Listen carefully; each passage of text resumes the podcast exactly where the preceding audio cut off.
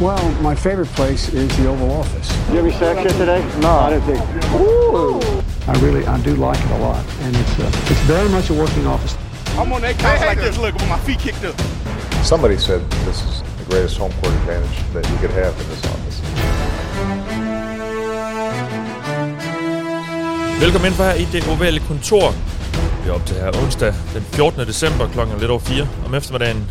Og vi er tilbage. Alle ansatte er mødt op i dag. Det er dejligt. Jeg hedder Mathias Bergqvist Sørensen, og med mig har jeg Mark Skafte Våbengård. Hej Mark. Hej Mathias. Og Thijs Jurang er også med mig. Hej Thijs. God aften. Næsten eftermiddag. Og sidst men ikke mindst, Anders Kaltoft. Hej Anders. Hej Mathias. Og du er ekstra glad jo selvfølgelig i den Ja, her fordi uge. du er tilbage. Nå, det, det er ikke noget med at gøre med noget, der skete i søndags. Nej, nej, nej, nej. Det, det tror jeg slet ikke. Altså, jeg kan ikke huske, hvad der skete. Nej, det er noget med nogen, der var lille, hvad der var nogen, der var hmm. sorte eller gule, eller hvad var det den dag? Det ved jeg faktisk ikke. Jamen, jeg ved det ikke. Altså, det kan være, at min hukommelse den bliver genopfrisket i løbet af programmet. Jeg skal ikke sige det. Det kunne være. Vi er her jo for at snakke om u 15 i NFL-sæsonen 2022. Tænk så, det allerede er u 15. Jeg føler nærmest kun lige, vi er gået i gang. Men okay, jeg har heller ikke været med til halvdelen af programmerne, så øh, det, mås- måske er det bare mig, der sådan er først ved at ramme midt-season form lige nu. Det er u 15 selvfølgelig, vi skal snakke om, og øh, vi skal også lige snakke lidt om Jelle Frohold. Vi skal kigge lidt tilbage på sidste uge. Vi skal have elimineret et hold, sagt farvel til et hold, der er matematisk elimineret i den virkelige verden også, skal vi selvfølgelig også have sat vores picks, og alt det her kan vi jo gøre, fordi en masse rare mennesker støtter os inde på det, der hedder 10.dk, med et valgfrit beløb for hvert program, som vi laver. Og øh, det er altså det, der gør, at vi kan lave de her programmer, og øh, i den frekvens, vi gør det. Så tusind tak til jer, der støtter os. Du kan melde dig ind på 10er.dk, så kan du være med i den her dejlige, eksklusive klub af, af folk, som øh, holder os kørende. Fordi det gør de. De betaler. Det er med til at, at, at betale, at vi, at vi kan betale de udgifter, der er i forbindelse med at lave den her podcast, øh, som vi ellers bare gør af ren og skære passion og øh, kærlighed til det her smukke spil, som også nogle gange ikke er så smukt. Øhm, og så skal vi jo også lige gøre lidt reklame for vores øh, Super Bowl arrangement. Vi skal være værter inde øh, på Proud Mary i det indre København, og det bliver altså for en øh, kæmpe fest, hvor du kan være med. Og øh, så skal vi nok have en øh, quiz klar, vi har øh, gode facts klar, vi har lidt øh, historie om kampen klar måske. Øh, lad os se, hvad vi finder på. Det bliver rigtig sjovt, og du kan både få noget til øh, maven og til ganen, og det hele det kører bare, fordi det, der er vådt og tørt, og øh, du kan selv bestemme, hvor meget du vil drikke. Og um, der er forskellige muligheder for, øh, for drinkspakker og sådan noget, så gå ind på LA Travel, som er en af dem, der arrangerer det sammen med Guld Klud, øh, og find øh, de her billetter, og køb den. Skynd dig, fordi øh, vi skulle gerne have så mange med som muligt, og det ville da være træls at misse, fordi det bliver udsolgt. Så gå ind på latravel.dk, så kan du også købe billetter til det her arrangement, som øh, selvfølgelig bliver afholdt den dag, der er Super Bowl, og det er den 12. februar. Nå, de her, lad os komme i gang. Øh, vi skal lige have et kig på Hjalte Froholt, Thijs. Det er jo dig, der giver os et lille review der. Han fik jo en kamp mere vores øh, danske center, som han jo er nu, da Browns mødte Bengals. Og øh, ja, PFF er ikke så glad for ham. Øh, de giver jo karakter til alle spillere, og den var ikke særlig høj, men øh, jeg ved, du har øh, det er lidt anderledes med den præcision, han leverede mod Bengals. Ja, og øh, i forhold til sammenligning med PFF, så har jeg jo det generelle problem med PFF grades, især på den offensive linje, at øh, de et øh, vægter øh, løbespillene helt afsindig meget. Ja. Øh, hvilket er helt håbløst, men det er fordi, de grader på den der øh, øh, fra 0 til 2 i øh, halv points intervaller, det vil sige plus en halv, minus en halv, plus en, minus en. Ja, for hvert spil. afhængig af, Ja. ja, på hvert spil.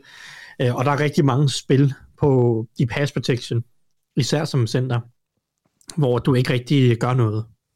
Øh, så det er bare sådan et spil, der ikke tæller nærmest i deres øh, skala. Øh, på, så på en eller anden måde, så, så betyder det, at, at løbespillene, øh, fordi der sker meget mere, og at du øh, bliver testet på en anden måde, så vægter det øh, meget mere. Øh, og, og, og det giver en eller anden overall grade, som, som er meget afhængig af løbekarakteren. Øh, I den her uge, som du siger, han får en dårlig karakter. Han får en karakter, der hedder 43,7. Øh, hans kaste, hans pass blocking grade er 63,6, og hans run blocking grade er 45,7. Altså, hvordan den Øh. under, det er meget mærkeligt. Ja, og, og den er under, det er altså på grund af den penalty, som han, han har en false start. Øh, og penalties tæller også rigtig meget, så hvis du får penalties, så, så, og det ligger, jo, det ligger jo så hverken i passblocking eller i Ja, det er klart. run-blocking. Det er klart. Så det er derfor, den ender under. Ikke? Men, men uanset hvad, øh, så er det et generelt billede af PFF grades, øh, at, at run blocking tæller meget mere på den overall grade, hvilket er helt håbløst. En anden ting med PFF grades, som jo så øh, er, er problematisk, det er, at de går ind og vurderer meget mere, øh, hvad var resultatet af spillet øh, i forhold til, hvad var øh, processen omkring spillet. Ja. Um, det er et meget production-based øh, grading-system. Øh, og, og det giver bare ofte nogle kampe, eller nogle, situationer, eller nogle situationer, nogle spillere, som de bliver ikke bedt om særlig meget, eller de bliver ikke testet særlig meget, og så får de en god grade, og så hvis de så øh, omvendt øh, øh, står over for Miles Garrett øh, 40 gange i løbet af en kamp, øh, og, og unægteligt taber fem af dem, øh, fordi det gør alle, der møder Miles Garrett mindst, øh, så får de en halvdårlig grade øh, nærmest. Um, og, og der bliver ikke rigtig kigget på, øh, hvad situationen var, og hvordan spillet egentlig så ud. Og, sådan noget. Og, og det er der, jeg synes, at, at, at Hjalte i den her uge var bedre, end han har været mange af de andre uger. Øh, ja, han bliver slået et par gange af DJ Reader øh, i løbespillet. Jeg tror, jeg tæller to eller tre gange, hvor DJ Reader øh, vinder en, en rep øh, ret, ret klart mod Hjalte. Men ved du hvad, det gør han mod alle center. DJ Reader er en af ligaens absolut bedste ta- defensive tackles, og en top 5 defensive tackle mod løbet. Så ja, han har et par gode spil mod Hjalte, men, men jeg synes egentlig ikke, at, at, at det overskinner resten af præstationen, fordi mit største problem var, at Hjalte har virket øh, usikker øh, eller ustabil i kastespillet i mange kampe, og det synes jeg ikke, han var i den her uge. Jeg ved godt, at han bliver registreret for tre pressures, men det ene øh, quarterback hit, eller det quarterback hit, han bliver registreret for, det er på den, den Hail Mary, der er til sidste halvlejen.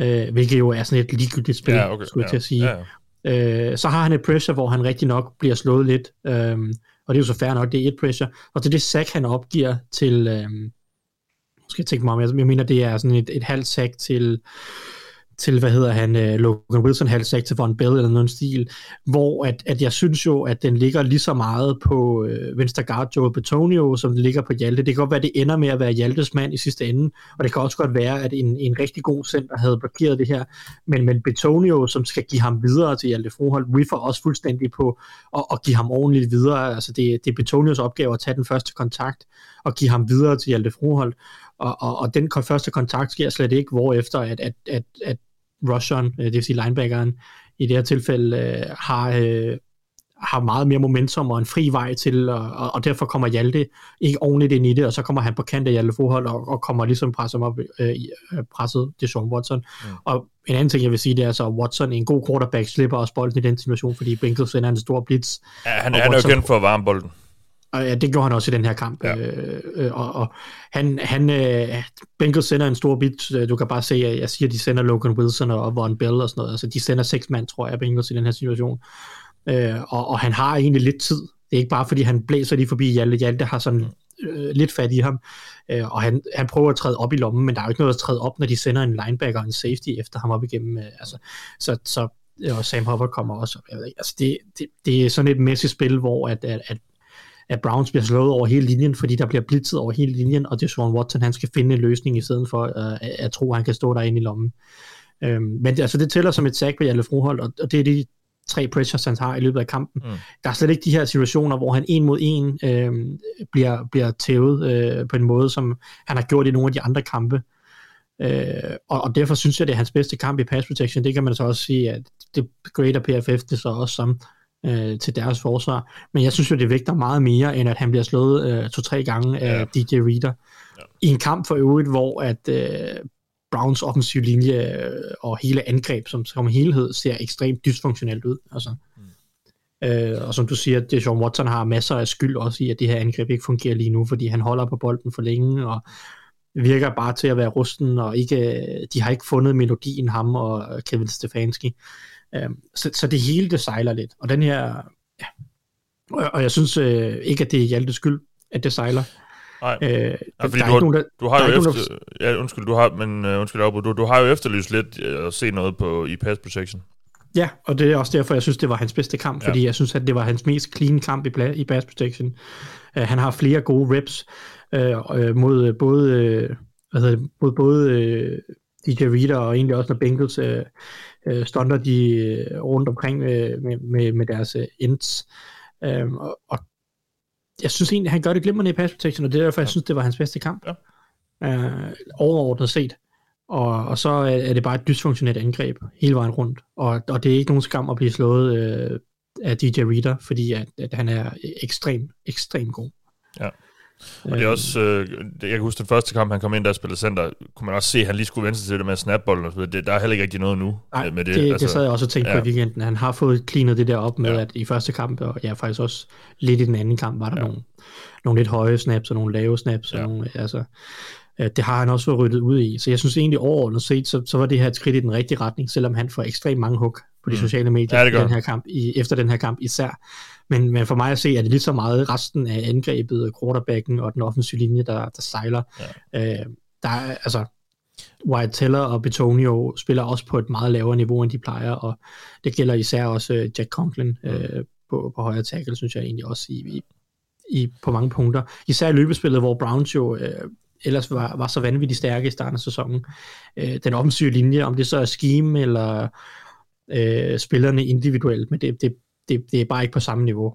Mm. Øh, og og det, øh, det, det ser skidt ud af angrebet. Det falder, det falder meget sammen. Ja, det, det, er ikke, der er ikke, det, det er slet ikke kommet det der løft, som man lidt troede, vi lidt troede på forhånd, at øh, Watson ville bringe.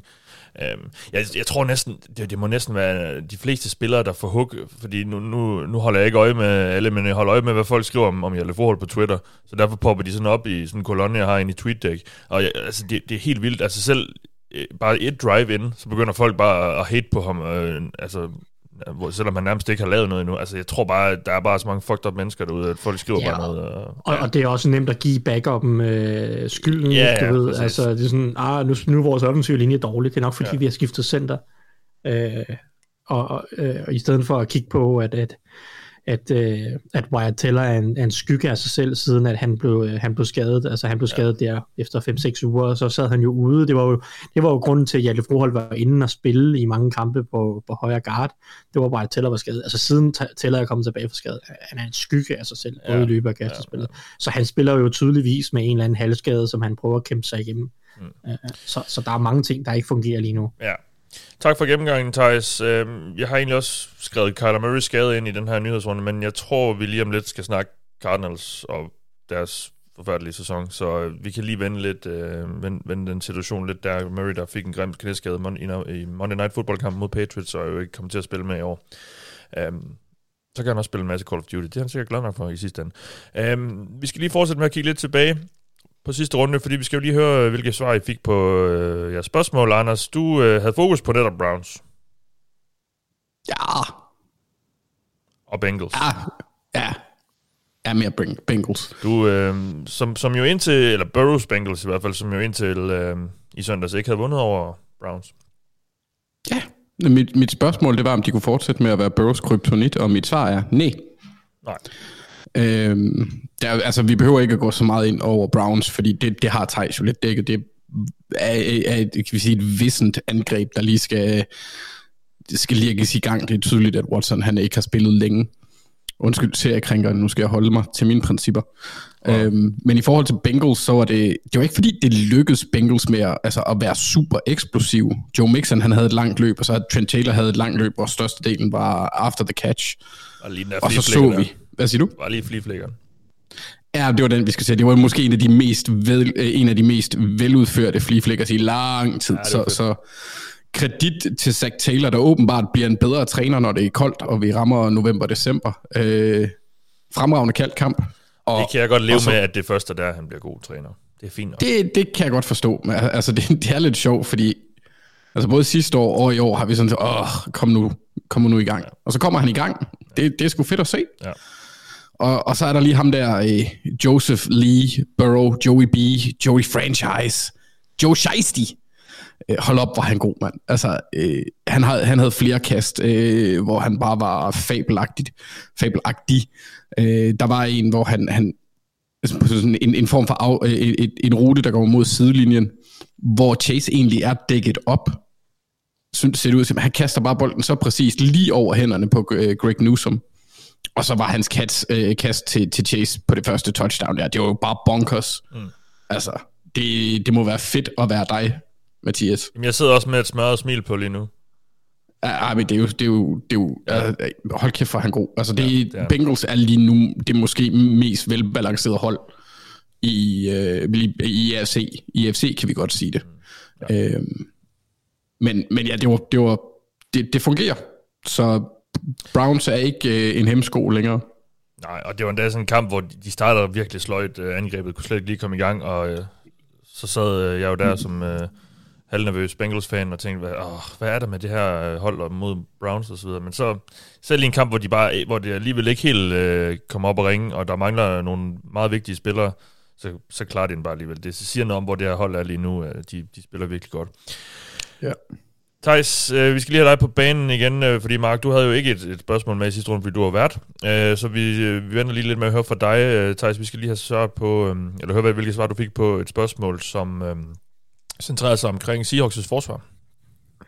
Øh, ja, fordi det var sådan lidt... Øh, jeg stillede spørgsmål om Seahawks forsvar er tilbage i døgnet, efter at de havde lige sådan en, en, en bedre periode midt i sæsonen, øh, hvor at... Øh, hvor forsvaret præsterede bedre, men altså, jeg tror, at konklusionen efterhånden øh, må være, at den periode øh, defensivt primært var præget af, at et, de mødte nogle dårlige angreb, to, øh, de havde en del turnovers, øh, som, som hjalp deres forsvar, fordi det, det var stadig øh, en tam indsats for forsvaret, og de taber til Panthers i weekenden, og bliver, som jeg også nævnte i sidste uge, snakket om deres øh, meget tvivlsomme løbeforsvar i de senere uger, bliver simpelthen løbet over igen øh, med, med 200 over 200 løbeyards imod sig, øh, fordelt på, på tre forskellige running backs. Øh, og jeg ved godt, at, at Gino han har et par interceptions, der også hjælper Panthers med at få en, en rigtig god start. Men, øh, men deres, deres løbeforsvar især øh, er et problem. Og det er, det er nederen, at de i de her uger øh, lige nu er i gang med at teste, hvordan en forsvar fungerer uden defensiv linje. Øh, det, øh, det, jeg synes, de burde øh, lade være. Men øh, det, det er skidt. De mangler virkelig ja. nogle, nogle spillere foran. Der, der er ikke nok pass rush, der er ikke nok øh, ikke, ikke gode nok runstopper, det, det, de mangler over hele linjen af øh, kvalitet. Mm. Secondary ser spændende ud på mange punkter, men, men, men det Seahawks forsvar, det er bare ikke godt nok, og det, det, det kommer op foran, hvor de mangler kvalitet. Og det, øh, det kommer til at blive et problem for dem. Jeg må, vi må se, om de sniger sig med i slutspillet, men jeg tror, de får meget svært ved at gøre noget øh, på, på grund af det forsvar. Og jeg ved godt, at angrebet også falder lidt i kvalitet, men, men det forsvar er ikke godt nok. Så øh, ja, mit svar på sidste uges spørgsmål, det er ja. Dejligt. Broncos country, let's ride. Broncos country, let's ride. Broncos country, let's ride. Broncos country, let's ride. Ja, de kan så ride ud i uh, intetheden Broncos, fordi de er nu matematisk elimineret fra at kunne komme i slutspillet. Og øh, jamen, det, det er jo simpelthen så vildt, at det her hold, som vi jo troede skulle i hvert fald, øh, i hvert fald i slutspillet jo, øh, er det tredje hold, vi skal sige farvel til i år, Mark. Vi skal have en kort opsummering af, hvad det her, øh, hvordan den her holds øh, sæson er gået indtil videre. Øh, det, og det er også lidt tavligt, at den skal være kort, fordi man kunne sidde i flere timer nærmest og, øh, og råbe og skrige over det her øh, hold, og, og alt det, der er gået galt, og alle de frustrationer der, hvor, hvor, hvor ringe de ser ud. Øh, men, men lad os lige høre lidt om Broncos. Du har, du har taget lidt med til os omkring øh, dem. Ja, jamen det har jeg. Øh, og, øh, og overskriften, som du selv ligesom lagde op til her, må bare være kæmpe skuffelse. Altså, det er en af de største skuffelser, jeg kan huske meget længe, det her. Og, og jeg synes, det handler lige så meget om, det vil sige, det starter jo faktisk allerede sidste sæson, ikke? Altså, hvor vi begynder at snakke om, hvis det her hold nu bare fik en top quarterback, det er det, de mangler, ikke? Så kommer de en offseason i møde, de jagter efter sine Aaron Rodgers, det sker ikke. Så får de Russell Wilson, som vi bare har hyldet, og jeg har også rigtig meget, jeg ved ikke hvor mange år, altså spilleren, der efter sin blev holdt tilbage af den gamle Picaro, som aldrig blev anerkendt på MVP-niveau. Nu skulle han ligesom komme ind og fuldende det her Broncos-hold. Og så går det galt i sådan en grad, som ingen havde troet. Altså, det, er, det er jo helt vildt. Altså, deres forsvar har jo holdt dem inden faktisk, synes jeg, hele vejen igennem, eller givet dem chancer, men, men angrebet har på ingen måde kunne leve op til det talent, de faktisk har, og det er også på trods af skader i løbet af sæsonen, altså det får alle hold jo det, så, så det har jo bare været en, en, en kæmpe, kæmpe skuffelse, og, og det har jo været en, en, en Russell Wilson, som ja, nu kastede han tre touchdown mod Chiefs i sidste uge, men det, det, det skulle lidt sent at komme i gang på den måde. Altså, det har været, han har været helt ved siden af sig selv, og, og der har været åbenbart, har, har ændringen højst sandsynligt også på cheftræner været for meget. Altså, de, er, de, de, de har simpelthen spillet for stor en rolle, åbenbart. Og, og jeg synes jo, det er en stor del af, når vi skal kigge på deres fremtid, hvad der skal ske, fordi deres fremtid kan, efter min mening, jo stadigvæk et eller andet sted godt være lys, hvis det her, det var Altså hvis det her det hænger på deres head coach, eller hænger på nogle, nogle begynderproblemer, for, for, som bare gik helt i vasken, øh, fordi de er bundet til Russell Wilson. Og så er det jo så, at det her hold for alvor skal ind og se indad og vurdere, om de så har den rigtige head coach, og måske også GM i George Patton. Altså, lad os lige hurtigt blive ved, ved head coach Nathaniel Hackett, som kommer ind. Altså, han har på mange måder bare ikke kunne magte den her opgave at være head coach. Og han har ikke kunne magte de forventninger, der lå på det her hold. Øh, der har været nogle personligt elendige beslutninger fra ham i kampe. Der har været en fantastisk dårlig clock management.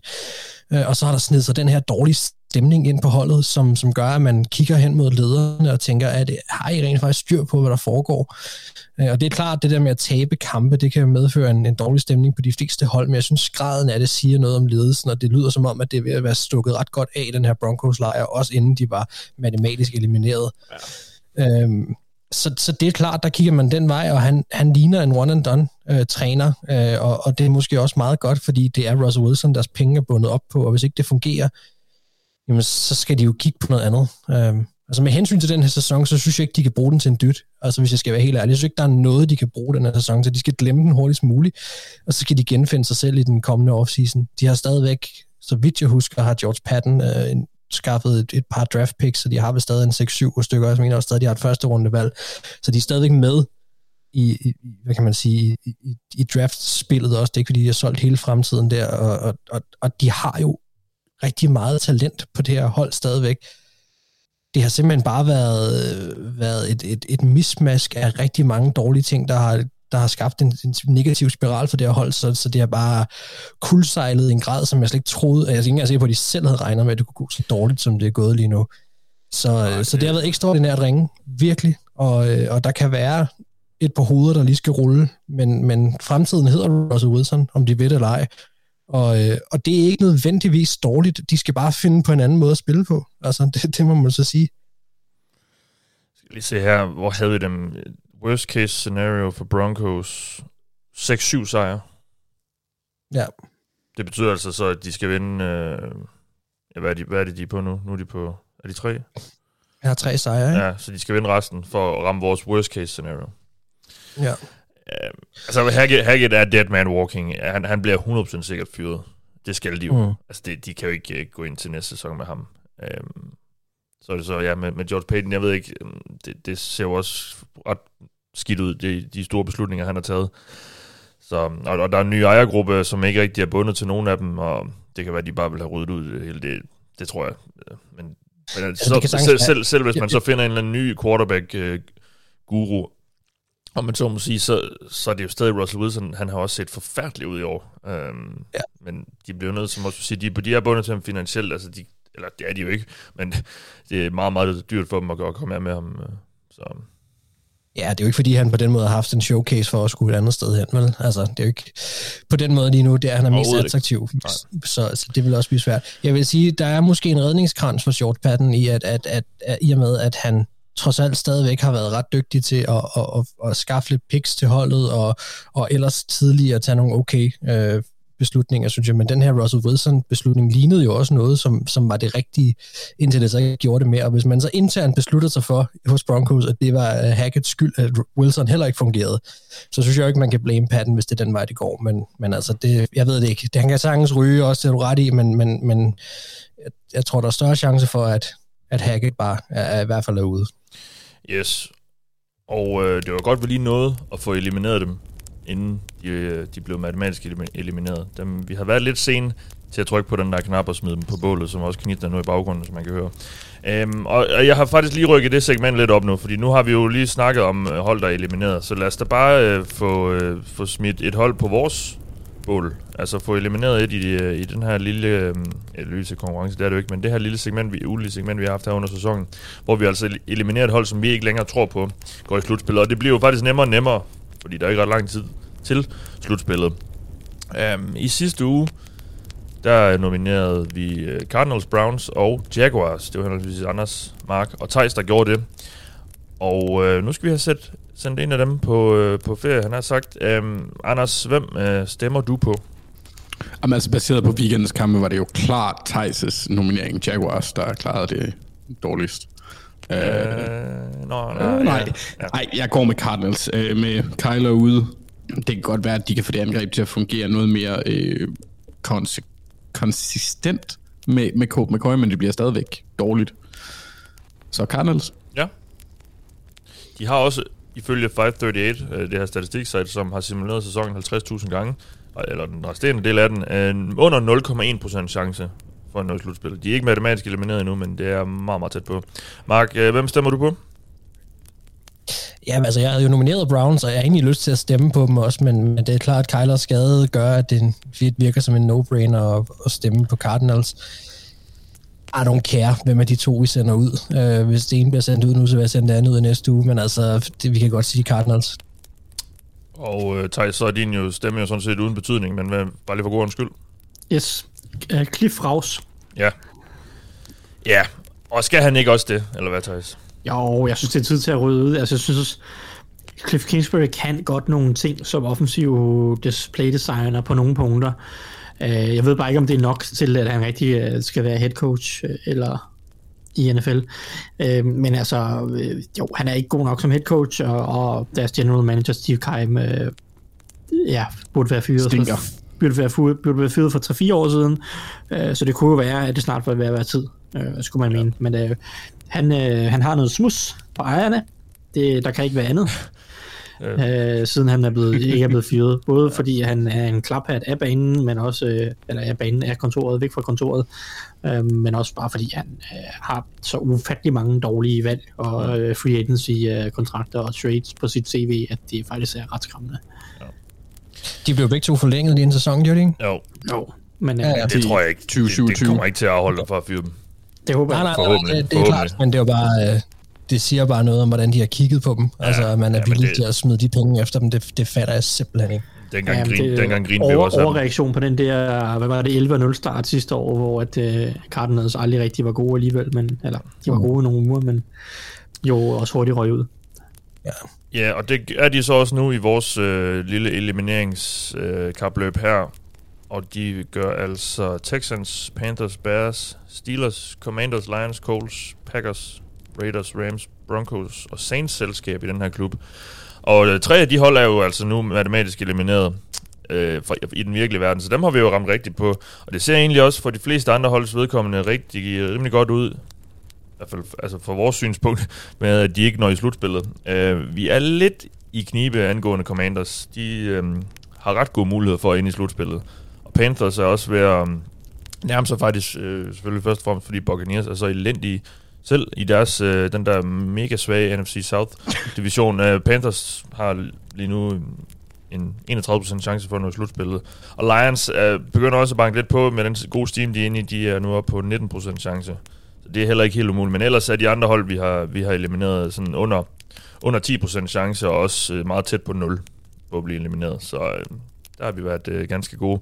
Nå, lad os lige få nomineret øh, nogle nye så. Anders, hvem øh, smider du hen mod bålet, om, i hvert fald i den her uge? Øh, jamen, jeg synes faktisk, den er lidt svær, fordi det mest oplagte vil jo være Browns.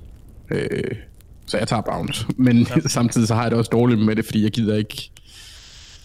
Det, det kunne lige ligne dem at vinde over Ravens, fordi vi ikke har nogen quarterback. Mm. Men, men jeg tror ikke på, at Browns når slutspillet. Der, der, dertil er der for mange gode hold, og deres chancer er vist også rimelig øh, små.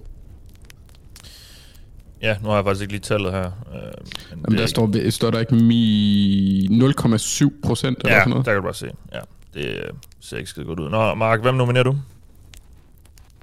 Ja, jeg havde egentlig bare regnet med, at jeg skulle sige Browns, så jeg sidder lige og, øh, og, og tænker igennem, hvem vi har taget, og hvem vi ikke har taget. Øh, nu skal I se engang.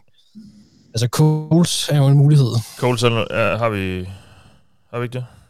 Mm, jo, det har vi sgu. Jo, jo, jo, de, er- de er væk for længe. Hvor Har lang tid siden? Ja, så er vi ude i noget... Åh, oh, lad mig lige tænke et øjeblik. Kan Raiders. Raiders, Raiders har vi ikke elim- elimineret. Jo, det har vi. Har vi? Det har vi også. Nå ja, Falcons. jeg skulle lige sagt dem. Ja, Falcons. Jamen, hele den der... Falcons, Jaguars, Panthers er vi ude i Seahawks. Altså, så skal Ja. ja. vi til at, at lege med nogle af dem, som er med øh, på vippen nu. Panthers har vi vel. Seahawks overvejer, jeg sidder sådan med... Ja, Falcons er, er, er måske et, et godt bud. Det er dem, der har lavest procentmæssige chance. Ja, altså, jeg, der- jeg har to hold, jeg er klar til at nominere. Øh, Ja. Så Marken øh, altså, bare vælge et. Okay, nok, nok men tage det så, ja, men det er fint nok. Jeg, jeg havde egentlig lidt troet, jeg ikke gad over i den South Division, fordi det bare er noget kaos, men så lad os tage Falcons og få dem nævnt. De mødes sent til den her uge. Og det er ja. med Desmond Ritter. Ja, men det er jo så det, og det er fint nok, så lad os, så lad os smide dem op der på, på, på hen mod målet, og så se, om, om, om vi kan presse Ritter til at, at lad os tage dem af igen næste uge. Det, det er fint. Jeg glæder mig egentlig til at se. Vi nominerer Falcons, eller Mark gør. Uh, Thijs, hvem, hvem tager du så? Jamen, jeg vil, øh, vil gentage min nominering og tage bare så til Jaguars. Ja. De er stadig ude i øh, en situation, hvor de øh, er presset. Øh, hvis Texans, undskyld, Titans vinder den her uge, øh, og, og de selv taber Jaguars, så øh, ser det meget, meget sort ud. Altså, jeg, jeg, jeg kan ikke se en, en vej i slutspillet for Jaguars gennem, øh, gennem wildcards. Det skal ske gennem divisionen og et, en eller anden form for Titans kollaps. Øh, så så øh, jeg synes, at de, de kan godt blive nomineret, fordi at hvis resultaterne går imod dem den her uge, så, øh, så ser det så godt ud. Yes, vi nominerer Jaguars. Og så for sidste gang i sæsonen, nu efter de er blevet elimineret. Broncos country, let's ride. Yes. Nu skal vi til at snakke U15. Og vi skal jo starte med at høre, hvilke matchups I glæder jer til at se. Uh, Anders, hvad har du med til os? Jamen, øh, det er øh, Philadelphia Eagles løbeforsvar mod øh, Justin Fields. Jeg har, og det er simpelthen fordi Chi-Town, de har jo ligaens 9. mest effektive løbeangreb ifølge DVOA, men de har det mest effektive løbeangreb ifølge MAM. På den anden side, så har Philly det 24. mest effektive løbeforsvar, men det mest effektive løbeforsvar i forhold til MAM. Hvad, hvad, Og- hvad, ja, hvad er det? Det er, er makes Anders moist. Ja, Ja, Det føles Fordi de har. Jordan det føles Davis, uartigt. ja. Så Okay. jeg, jeg glæder mig til at se Justin Fields mod Jordan Davis. ja det bliver da også spændende. Um, han kommer måske til at... Ja, ja, han skal jo nok til at kaste en del, fordi de kommer nok meget, bag, meget hurtigt bagud, Bears, men uh, vi kan da håbe på, at der kommer nogle store spil. Ja, Nu må vi se. Det kan være, at Eagles de tager en slapper. Altså, eller, eller igen for mange penalties. Men, men ja, Ja, Men, men det er også bare, altså jeg synes Justin Fields, når han har været på banen, han har jo, altså, det er jo lidt det samme med Lamar.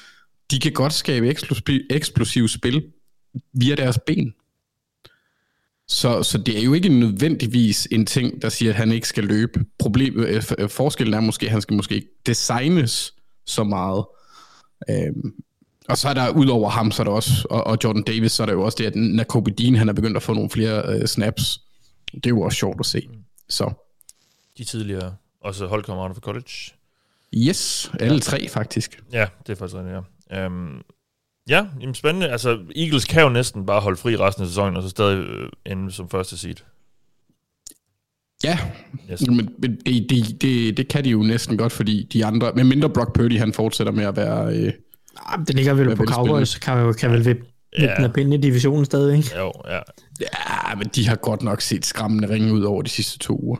Altså, det, de mødes jo i næste uge, hvilket bliver rigtig, rigtig fedt opgør, Eagles og Cowboys. Og det er jo nok den, der kommer til at... Ja, det kommer ikke nødvendigvis til at afgøre det, fordi, men jo, det gør den, hvis, hvis Eagles vinder. Så, så kan de jo nærmest ikke... Hvis Eagles vinder... Mm. Ja, Det, det er i hvert fald rigtig svært. hvis vi går ud fra, at Jacks øh, slår, eller øh, Cowboys slår Jacks, hvilket vi selvfølgelig ikke rigtig kan, men øh, de er trods alt favoritter i den kamp, så, så, skal, de, så, de, så skal de vinde over, over Eagles for at have en chance. Eagles skal clinche ja. uh, NFC, eller i hvert fald første seed i næste uge.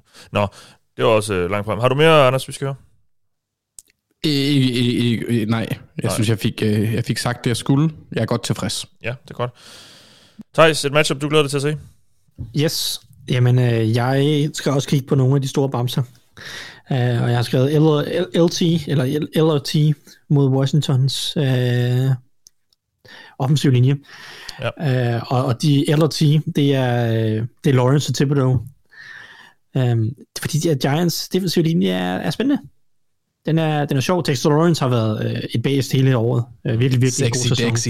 Sexy Dexy, som uh, Anders kalder ham. Også Ja, et det er dejligt ja. stort lokum af en defensiv tackle, der virkelig har lagt noget på, i, i, især også i kastespillet, så han er blevet en reel trussel der. Um, det er fedt, og han har 6-6 i år, og havde også et mod øh, Commanders for to år siden. Det er for øvrigt sindssygt mærkeligt, at Giants skal møde Commanders, undskyld, undskyld, Commanders skal møde Giants to uger i træk, eller to kampe i træk, fordi de havde bye week her i, i sidste, eller i weekenden. Gud ja, det er det rigtigt. Øh, og for to år siden med din anden i, i sidste. Ja, det, det forstår jeg, Jeg ikke synes- helt, hvordan jeg jeg synes, er man kan synes, ma- at det er fedt i deres synes, der er øh, mange- kampprogram. Der er mange tilfælde i år, hvor øh, to divisionshold møder hinanden inden for sådan 3-4 uger. Det, det er lidt... Ja, jeg er enig, og jeg synes, det er lidt underligt, og, og nu kan man så sige, at nu er det så endnu mere ekstremt, når de rent faktisk to kampe i træk møder det samme hold. Ja. Øh, det, det, det har jeg det lidt mærkeligt med. Ja. Det synes jeg, det Ja, synes det er underligt. meget mærkeligt, ja. Øh, men øh, han havde tag øh, Dexter Lawrence, øh, vil jeg mærke, mod, øh, mod Commanders for to år siden også. Så øh, han, er, han har været bedst hele året, spillet godt øh, alle kampe nærmest. Øh, så der- så er der Kevin Thibodeau, som jo virkelig begynder at vise tænder. Synes jeg, øh, de sidste øh, to, tre, fire uger har han virkelig øh, steppet op.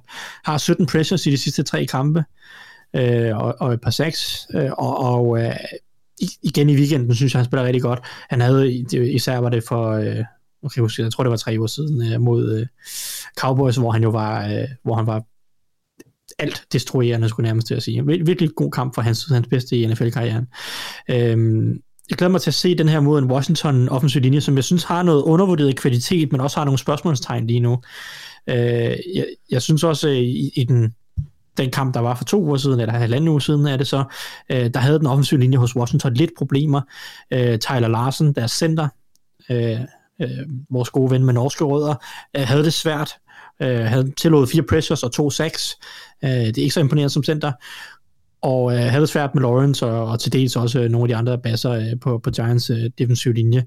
Øh, derudover så har øh, Washington jo Charles Leno på venstre tackle, som er generelt set ret dygtig, især pass protection, øh, lidt undervurderet, og så har de jo kørt sådan lidt på højre tackle med, med hvad hedder han, Cornelius Lucas og, Samuel Cosmi, som øh, har først har de roteret lidt, og så de sidste par uger har det været Lucas, fordi Cosmi har spillet højre guard og sådan noget. Øh, lidt afhængig af, om Trey Turner er tilbage på højre guard, øh, så bliver det Cornelius Lucas eller Samuel Cosmi på, på højre tackle. Men der er i hvert fald nogle spørgsmålstegn der på, øh, på den offensive linje hos, hos Washington, og de skal ligesom lidt finde ud af det, for jeg synes, at ja, hvad hedder det, det er ret afgørende for dem, øh, at, at, at Heineke ikke skal lave alt for mange øh, beslutninger under pres, fordi det går hurtigt rigtig galt, øh, når han er sådan øh, lidt en, en loose cannon i, i lommen.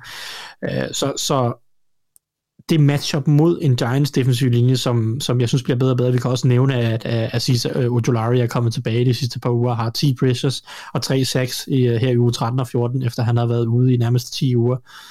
Øh, så så øh, den her trio af gode defensive linjefolk, eller spændende defensive linjefolk øh, hos Giants, synes jeg er deres vej til sejr, fordi de har ikke noget godt angreb, de har problemer med playmaker, øh, Daniel Jones er lidt usikker, og har nogle skader i deres secondary, og, og, og som, som, som koster lidt. Så de, det, er, det er den her defensive linje, der skal vinde den kampen, som jeg ser det. Det er Dexter Lawrence, det er Thibodeau, det er Aziz Ujulari, Jihad Ward, og, og nogle af de her typer, der skal vinde den kampen. Mm. Så for mig er det matchuppet.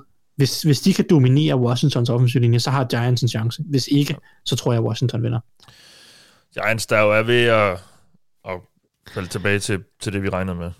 Ja, de, øh, de, har, de vandt en masse tætte kampe i starten af sæsonen, øh, men de har så, øh, de har så tabt øh, de kampe, de skulle også øh, bagefter her, altså sådan for at falde tilbage til, til middelen, øh, som, ja. du siger, som du siger, Mathias. Ja.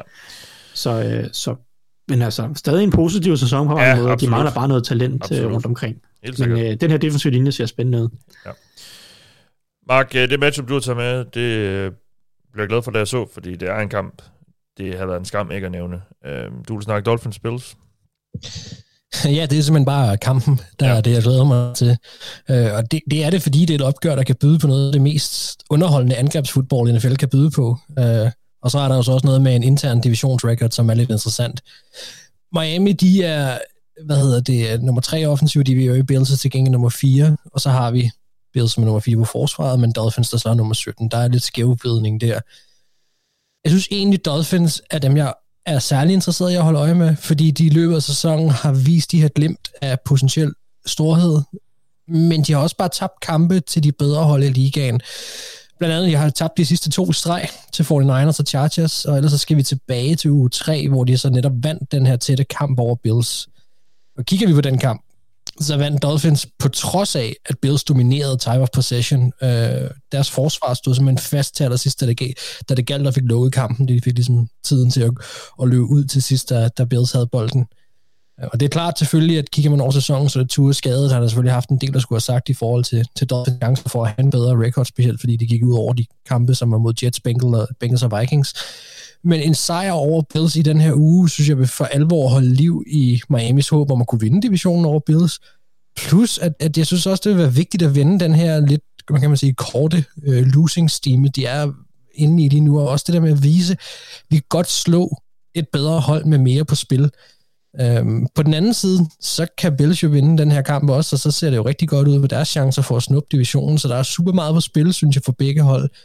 Jeg glæder mig rigtig meget til at se det. Jeg, jeg er rigtig spændt på, nok egentlig mest på Dolphins, synes jeg, på, hvad, hvad kan de tage den her tunge skal blive inden slutspillet og, og holde, deres, øh, holde sig ind i kampen om divisionen, eller, eller skal de ud og, og, og, hvad kan man sige, kæmpe om, om de lavere slutspilspladser i, i AFC. Det, det er jeg lidt spændt på, og altså, jeg, jeg tror virkelig, det kan blive sjovt, hvis jeg skal være helt ærlig. Jeg tror faktisk, det kan blive rigtig, rigtig sjovt. Det håber jeg, det gør. Ja.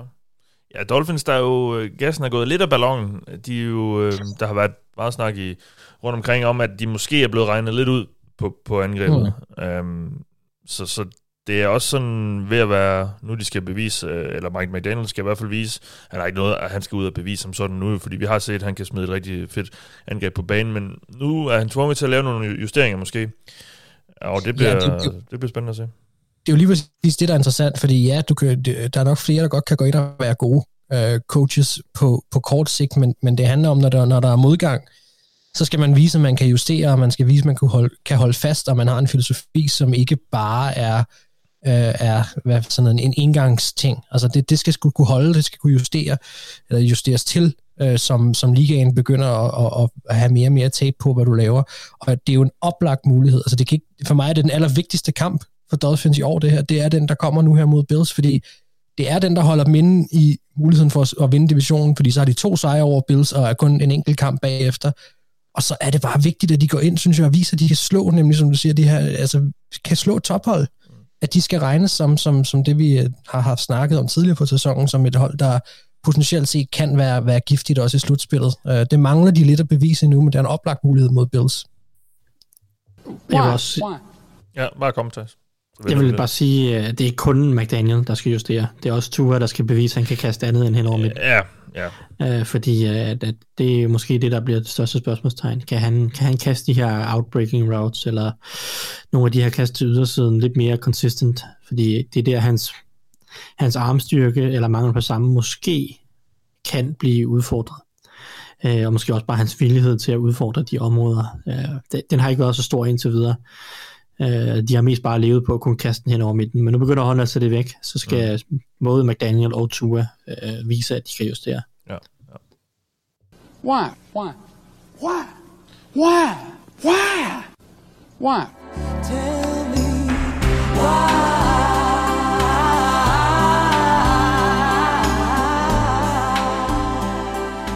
Jeg synes lige, det var tid til nogle lidt mere bløde toner efter flere uger i træk med Backstreet Boys skulle vi lige have uh. lidt, lidt Annie Lennox. Nå, vi er selvfølgelig nået til, hvorfor vinder de?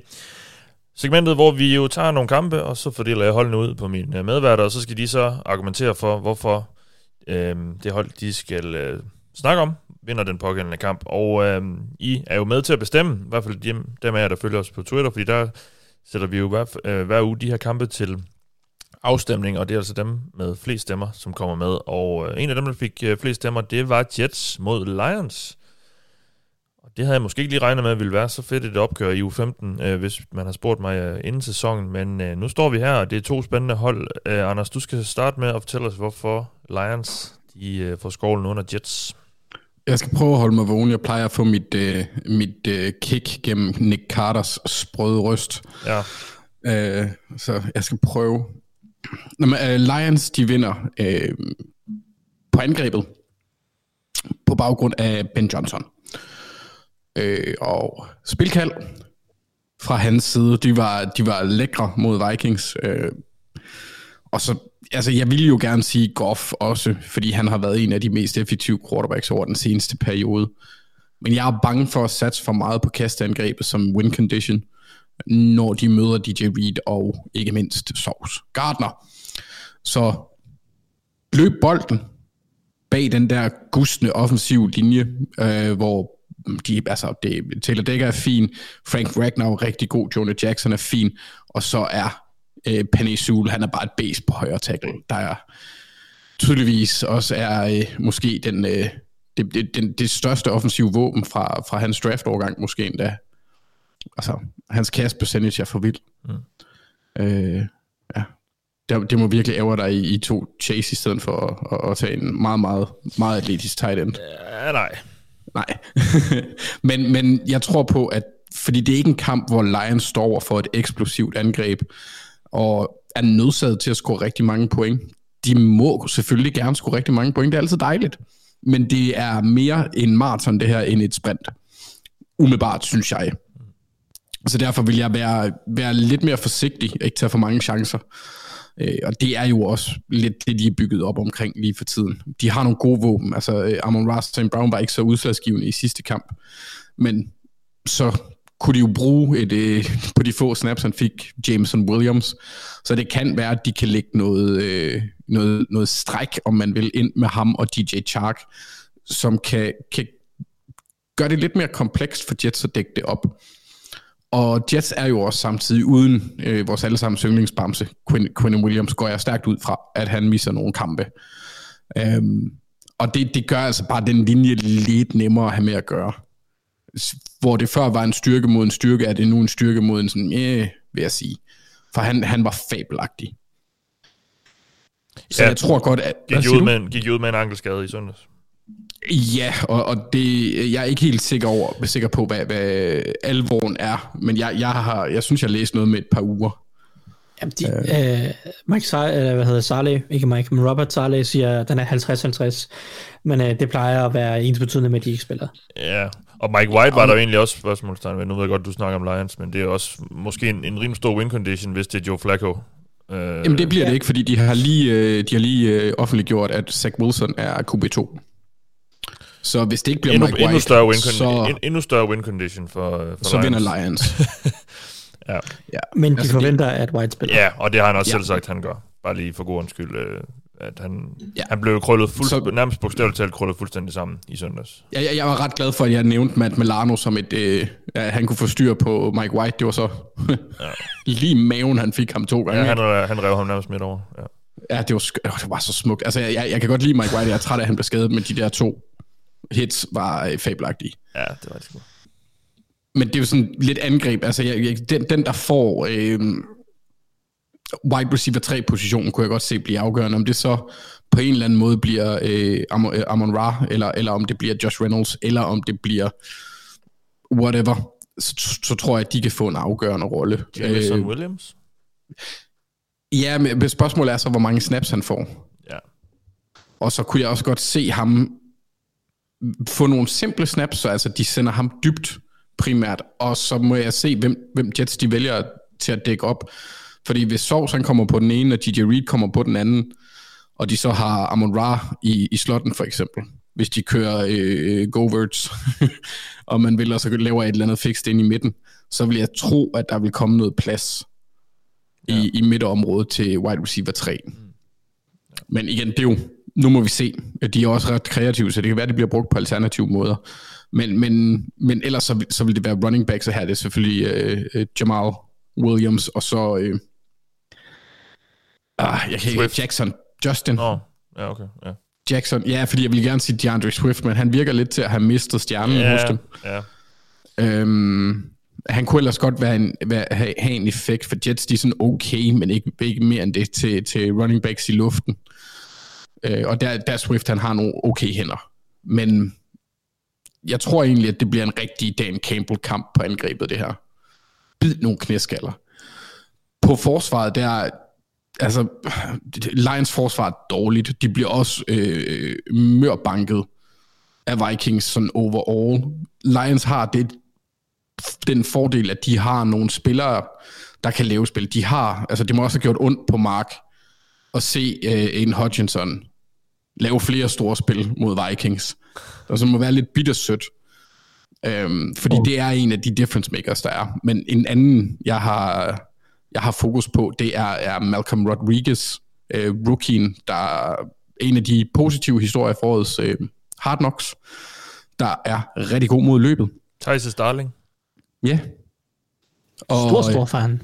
Stor fan. Og han skal, han skal møde en anden en, som også, som jeg nok bliver stor fan af, fordi han hedder Sonovan. Og øh, det synes jeg bare er fantastisk. At, at man tænker, det, det skal min søn hedde. Han skal hedde Sonovan.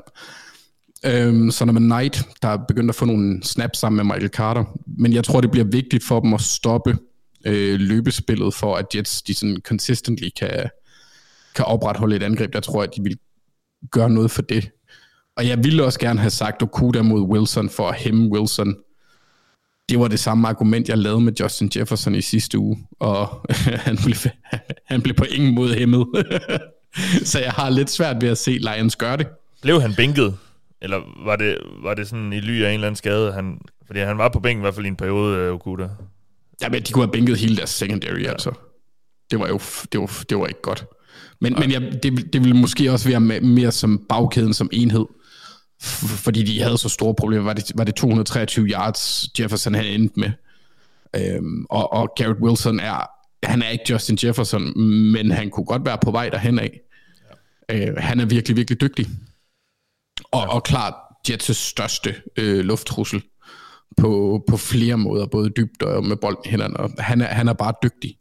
Så jeg vil forestille mig, at eller for Lions, hvis de skal gøre noget på forsvaret, så er det store spil fra deres øh, fra deres edge rushers, øh, primært Aiden Hutchinson, men også James Houston, der kan komme ind i pass rush situationer og gøre en lille forskel. Og så godt linebacker-spil i, øh, i løbet. Så tror jeg, at, at Lions de har en, i hvert fald har en mulighed for, at det ikke bliver forhastet på nogle punkter, mm. på nogle punkter, og at Goff ikke bliver presset, fordi der bliver det svært. Og nu kan jeg ikke huske, hvem der egentlig spiller på hjemmebane. Er det Jets? Øh, så fanger du Ja, jeg ved godt, den er. Jeg, jeg, har jeg, jeg, jeg, er altid i tvivl om, om jeg får skrevet hjemmehold først, fordi i USA skriver de udbanehold først. Det er, ja, det er Jets. Ja, ja det er det. Øh, det er så lidt trist, fordi Lions er væsentligt dårligere på udebane øh, i forhold til pointscoret, så det, det, det, det, er, det er det afgørende for forsvaret at, at, at få lavet nogle store spil. Ja. Fordi jeg tror ikke, at de holder dem. Nu, nu er Jets ikke et lige så godt angreb som Vikings, øh, som, som er ret godt kørende på angrebet. Men de skal gerne score mere end de 18 point, som jeg mener Lions, de snitter på udebane. Så, så stort spil på forsvaret, og så et, øh, et angreb, der sætter 24 point på tavlen, og så sikrer Lions sig, at toget kører videre. Ja. Det, det er et spændende hold her. Jeg glæder mig til, at vi på et eller andet det bliver så nok først i offseason, men man skal snakke lidt om dem, fordi det er også et hold, der jeg tror, det bliver det hold, i hvert fald frem mod draften, vi kommer til at snakke rigtig meget om, fordi hvad, hvad gør de? Øh, de kan ende med at have et, øh, et topvalg i draften, og, og har to første rundevalg jo, og um, nogle spændende valg, der skal tages med på quarterback-positionen der, og generelt bare et spændende mm. hold. Det, det, det ser ret lovende ud. Uh, men inden vi når dertil, skal vi jo lige høre, det, Thijs, hvorfor uh, Jets vinder den her kamp. Yes. Jamen, altså overordnet set, så vinder det den her kamp, fordi Lions forsvar er rigtig dårligt øh, og det er Jets forsvar ikke. Øh, vi så det i sidste uge. Lions forsvar kunne ikke stoppe Vikings overhovedet. Kasteforsvaret er øh, rigtig tungt at se på. Øh, der mangler både talent i secondaryen og lidt talent op foran. Og øh, jeg tror på, at der er fine muligheder for, for Jets kasteangreb som vel og mærke havde det lidt halvsvært mod Bills i lange perioder, men Bills har også godt forsvar, og Mike White var ind og ud af kampen. Øh, men jeg synes, Garrett Wilson stadigvæk viste øh, rigtig, rigtig gode takter. Elijah Moore sågar øh, eksisterede lige pludselig igen. Og så må vi se, om Corey Davis bliver klar, men ellers så tror jeg stadig generelt set, at der er gode muligheder for, at, at Jets kan flytte bolden gennem luften øh, mod øh, altså det her ret dårlige Lions-forsvar. Øh, så vil jeg også sige, i forhold til matchuppet specifikt, så kan jeg også godt lide forudsætningen for netop, at det kan ske, fordi at Lions er et aggressivt hold, der blitzer rigtig meget, og det synes jeg spiller rigtig fint ind i, hvad Mike White han kan, og hvad Mike, hvad Mike White er god til. Fordi for mit, mit problem med Mike White, og det har jeg sagt minimum en gang allerede i den her podcast, det er jo, at, at han bliver rigtig nemt en dumper of kongen, øh, hvis, øh, hvis, han, hvis han skal stå ind i lommen. Han kan ikke lide at holde på bolden. Han kan godt lide at slippe bolden hurtigt og, og komme af med den. Og hvis, hvis forsvarerne trækker sig tilbage i coverage, generelt set, øh, så, øh, så, så, så, så, så tvinger du ham til at kaste ind i nogle mindre vinduer, det virker han ikke helt komfortabel med. Så mod et Lions-hold, der umiddelbart set øh, blitzer rigtig meget, fordi jeg synes lidt, det virker til, at de har brug for at blitse, hvis de skal have sådan consistent pressure på quarterbacken, fordi de mangler trusler ud over, øh, ud over Hutchinson. Øh, så så, så øh, hvis de så har tænkt sig at blitse, så tror jeg, at Mike White øh, kan spille på sine styrker, som er øh, den mentale side af spillet, og hurtigt slæbe af med bolden. Øh, og, og jeg ved godt, det er en lille sample size, men, men indtil videre i år har Mike White øh, den næsthøjeste yards per attempt øh, mod blitz øh, i år af alle quarterbacks. Øhm, jeg kan ikke huske nu, der, der er en quarterback, der er bedre, øh, og det er også en anden, der ikke har spillet så meget. Jeg kan ikke lige huske, hvem der er nu. Men øh, det viser bare for mig, øh, min generelle indtryk af Mike White, at han er god til at tage hurtige beslutninger, og det er der brug for mod blitzen, og Lions kan godt lide at blitse meget. Det, det, det er noget, som gør, at jeg tror, at, at Jets kan flytte bolden godt gennem luften. Så vil jeg sige, at Jets jo bare har et helt andet forsvar end Vikings. Øh, især en, en markant bedre defensiv linje og, og, og markant bedre cornerbacks. Uh, nu må vi se med Quinn Williams, uh, hvor stort et slag det er. Det er uden tvivl et kæmpe slag. Jeg synes stadig, de har gode andre defensive linjefolk, som kan vinde deres matchups, uh, og det gælder både uh, det gælder både Carl Lawson, Bryce Hoff, John Franklin Myers, uh, der er Sheldon Rankings for den sags skyld, de kan alle sammen stadig godt lave ravage. Og jeg vil sige, så indvendigt er der stadig nogle muligheder øh, mod Lions offensiv linje nogle gange. Øh, og, og det handler jo bare også om, at, at Jets er så meget bedre i coverage, at, at det er svært at se, at Jared Goff og de her receiver kan, kan skabe den, øh, den nødvendige separation, øh, og, og der skal til for, at, at, at bolden går gennem luften, og, og Lions løbe for, løbeangreb har været ret dårligt den sidste måneds tid. Øh, der har ikke været meget juice i det, synes jeg.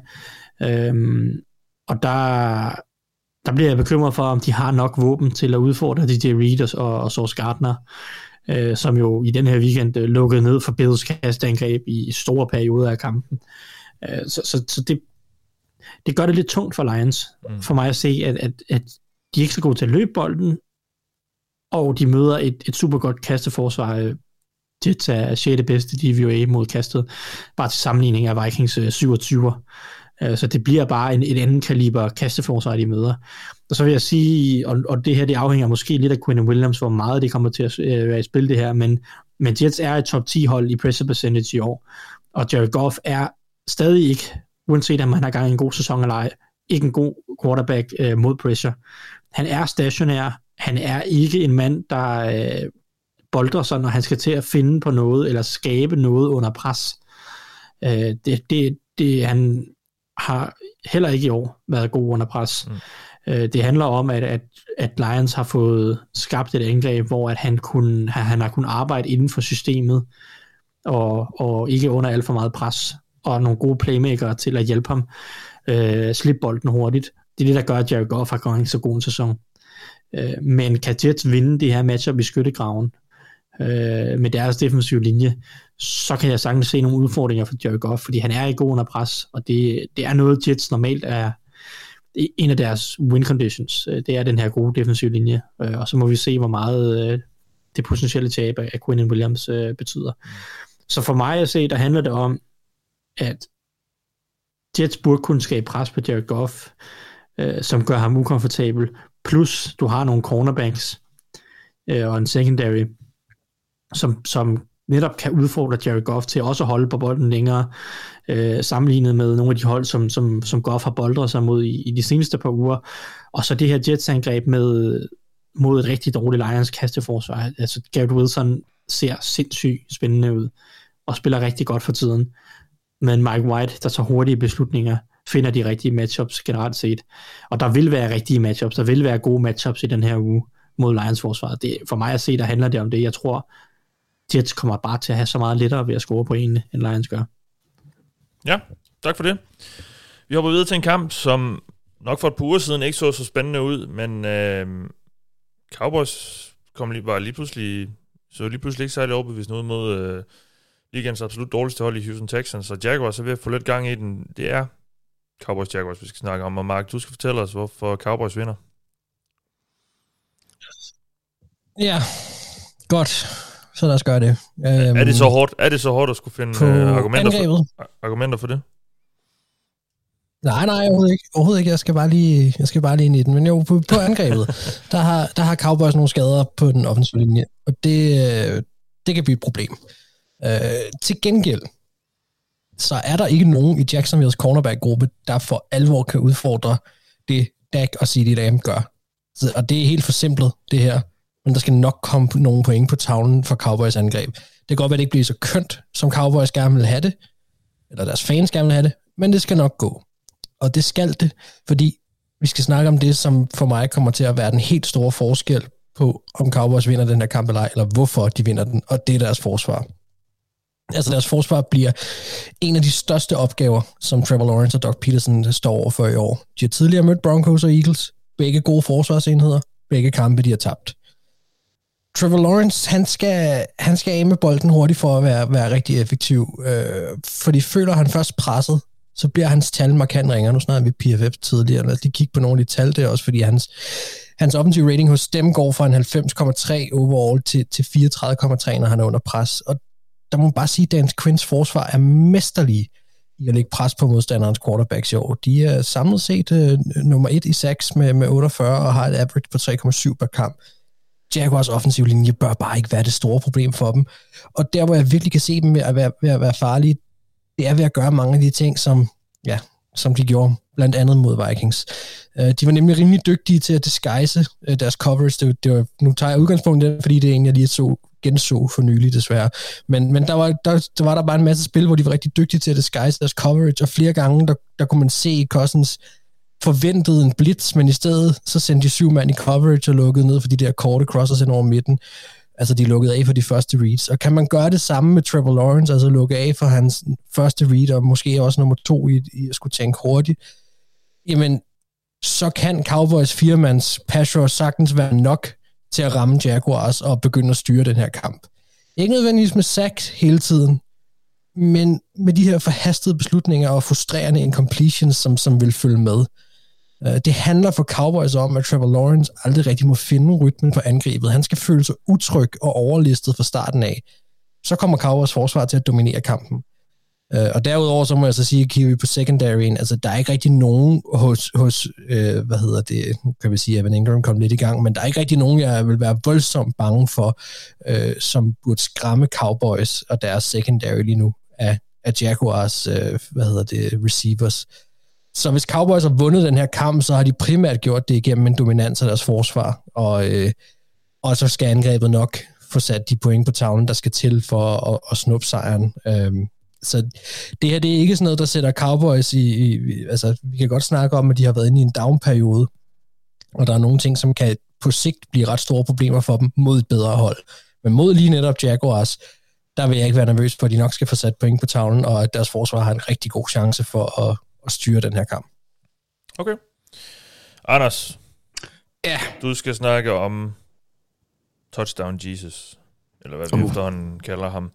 Trevor Lawrence og Jaguars, og hvorfor de vinder den her kamp? Ja, jeg vil lige sige, at det her det er et tag team effort. Mit øh, bidrag her bliver, øh, Mark, jeg gider ikke Tyson Campbell slander. Det duer ikke. Han har fandme spillet en god sæson, så der er nogen, der kan lege med i det secondary. Men begrundelserne for, hvorfor Jaguars vinder, kommer fra vores helt egen superfan, Philip Søren Bonnet som øh, kontaktede mig i går og sagde, Anders, hvis du skal snakke om Jaguars, må jeg så ikke, må jeg, må jeg så ikke komme med det? Og så sagde jeg, da jeg fandt ud af, at jeg skulle snakke om Jaguars, sagde kom med det. Så Philip mener, at Cowboys taber, tror jeg er hans vinkel. Philip, der er Cowboys-fan.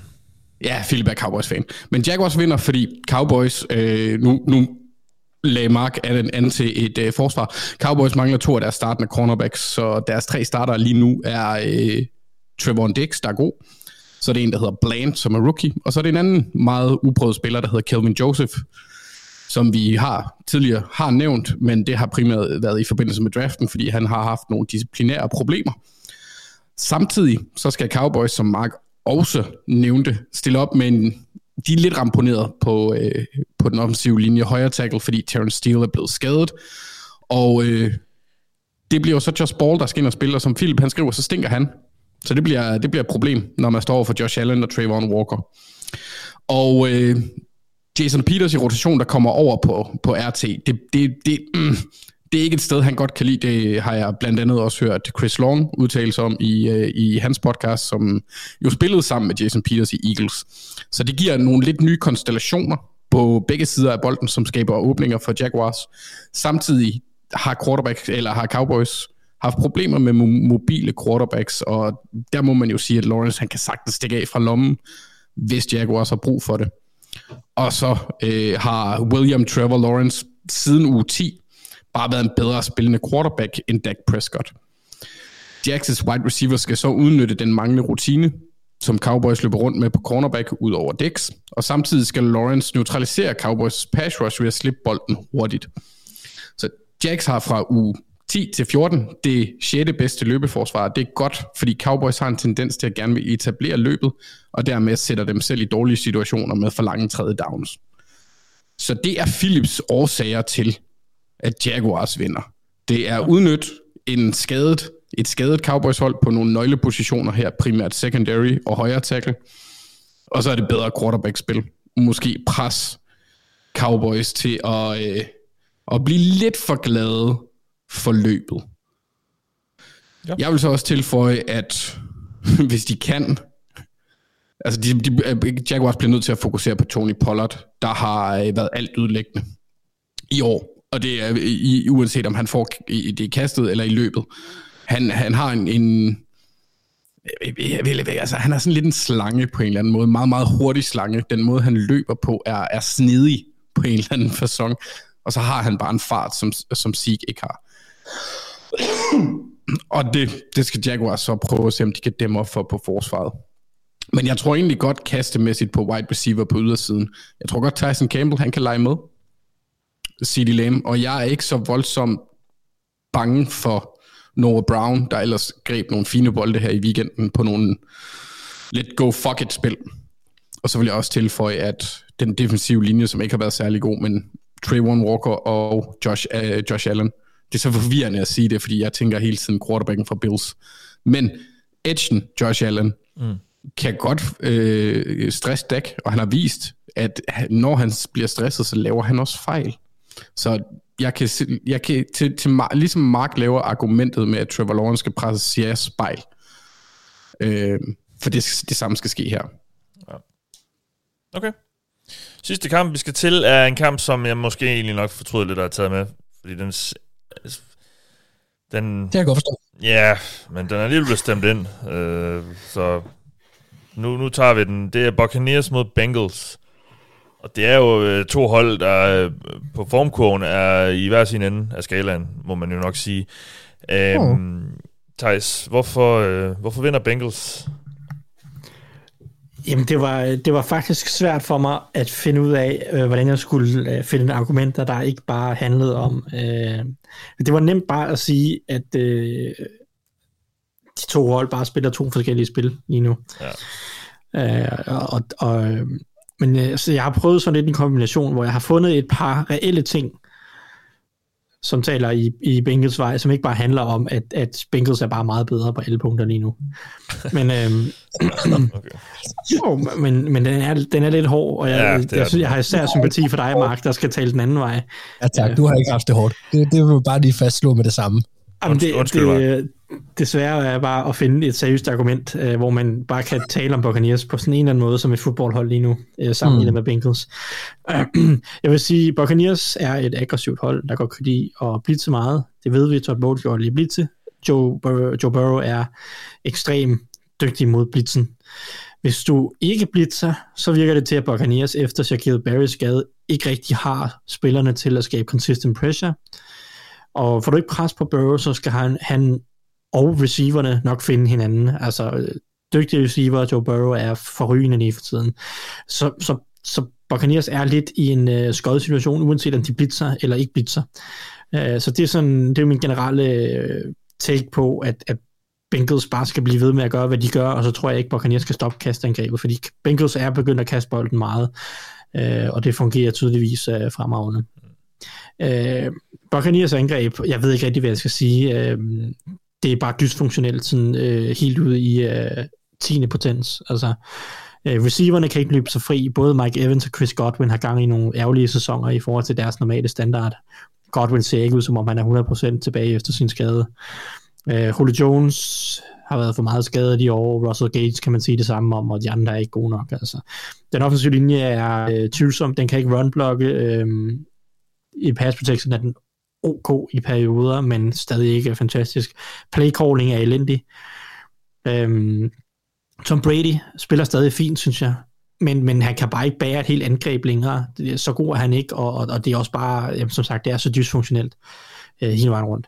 Øh, de møder en, et, et forsvar, hvor den defensive linje er i, i stor form. Jeg kan ikke se, hvordan Buccaneers kan løbe bolden mod DJ Reader og company. De havde i forvejen været et af de dårligste løbeangreb hele sæsonen øh, mod en Bengals defensiv linje, som er virkelig velspillende. Sam Hopper, der er også øh, i gang i en latterlig god øh, sæson her, i hvert fald især de seneste halvanden, to måneders tid, øh, har han været han er simpelthen så træls at møde, mm. øh, fordi at han, og de gør også mange spændende ting med ham, øh, øh, så, så, så altså, især den indvendige del af, af Buccaneers defensive og offensive linje er ikke god nok. Øh, DJ Reed, øh, DJ Reed der skal nok øh, terrorisere dem, tror jeg. Øh, og det tvinger bare Brady ud i lange kastedowns eller en masse checkdowns og sådan nogle ting, og jeg kan bare ikke se, hvordan er det nok til at følge med Bengals, hvis ikke du... Altså jeg synes, der hvor Bengals har været mest udfordret, det er, når, når du har haft nogle hold, der kan der kan udfordre dem på ydersiden, øh, udfordre ja. deres cornerbacks en mod en. Og det virker ikke til, at Buccaneers et har øh, receiverne til det, to har øh, øh, den offensive linje slash playcallingen til, at der er tid nok til at angribe udvendigt. Så altså, det ender jo, halvdelen af det ender i små kast til, til running backs, eller til tight enden, eller Chris Godwin i midten, eller dårlige løbespil. Øhm, jeg ved ikke, det, det, det er bare, det, det er et af ligaens bedste hold lige nu, Bengals på alle punkter, både offensivt og defensivt, mod øh, et af ligaens dårligste, dårligst coachede hold, der mm. bare famler i blinden. Ja. Øh, det, det, det, ja, ja. Bengals vinder. Ja, okay. Ja, Mark, det, det er fair nok, hvis du, er, hvis du ikke har så meget med. Uh, jeg kan opmuntre dig, jeg kan opmuntre dig i forhold til den her, det her segment med, at der, der er en, nok nogle Bengals-profiler, der, der kommer til at mangle. Uh, så det er måske noget, du kan have lidt med i, oh. uh, i din ligning. Men uh, lad os... Uh, lad os spiller Joe Burrow? Ja. Så kan resten være lige meget. ja, tydeligvis jo. Han behøver ikke engang uh, T. Higgins og Tyler Boyd, uh, eller Jamar Chase for den sags skyld jo øh, de finder ud af noget uanset. Nå, Mark, øh, hvorfor vinder Box? Hvis, eller det gør de så ikke, men hvor, hvorfor, hvorfor kommer de måske tæt på?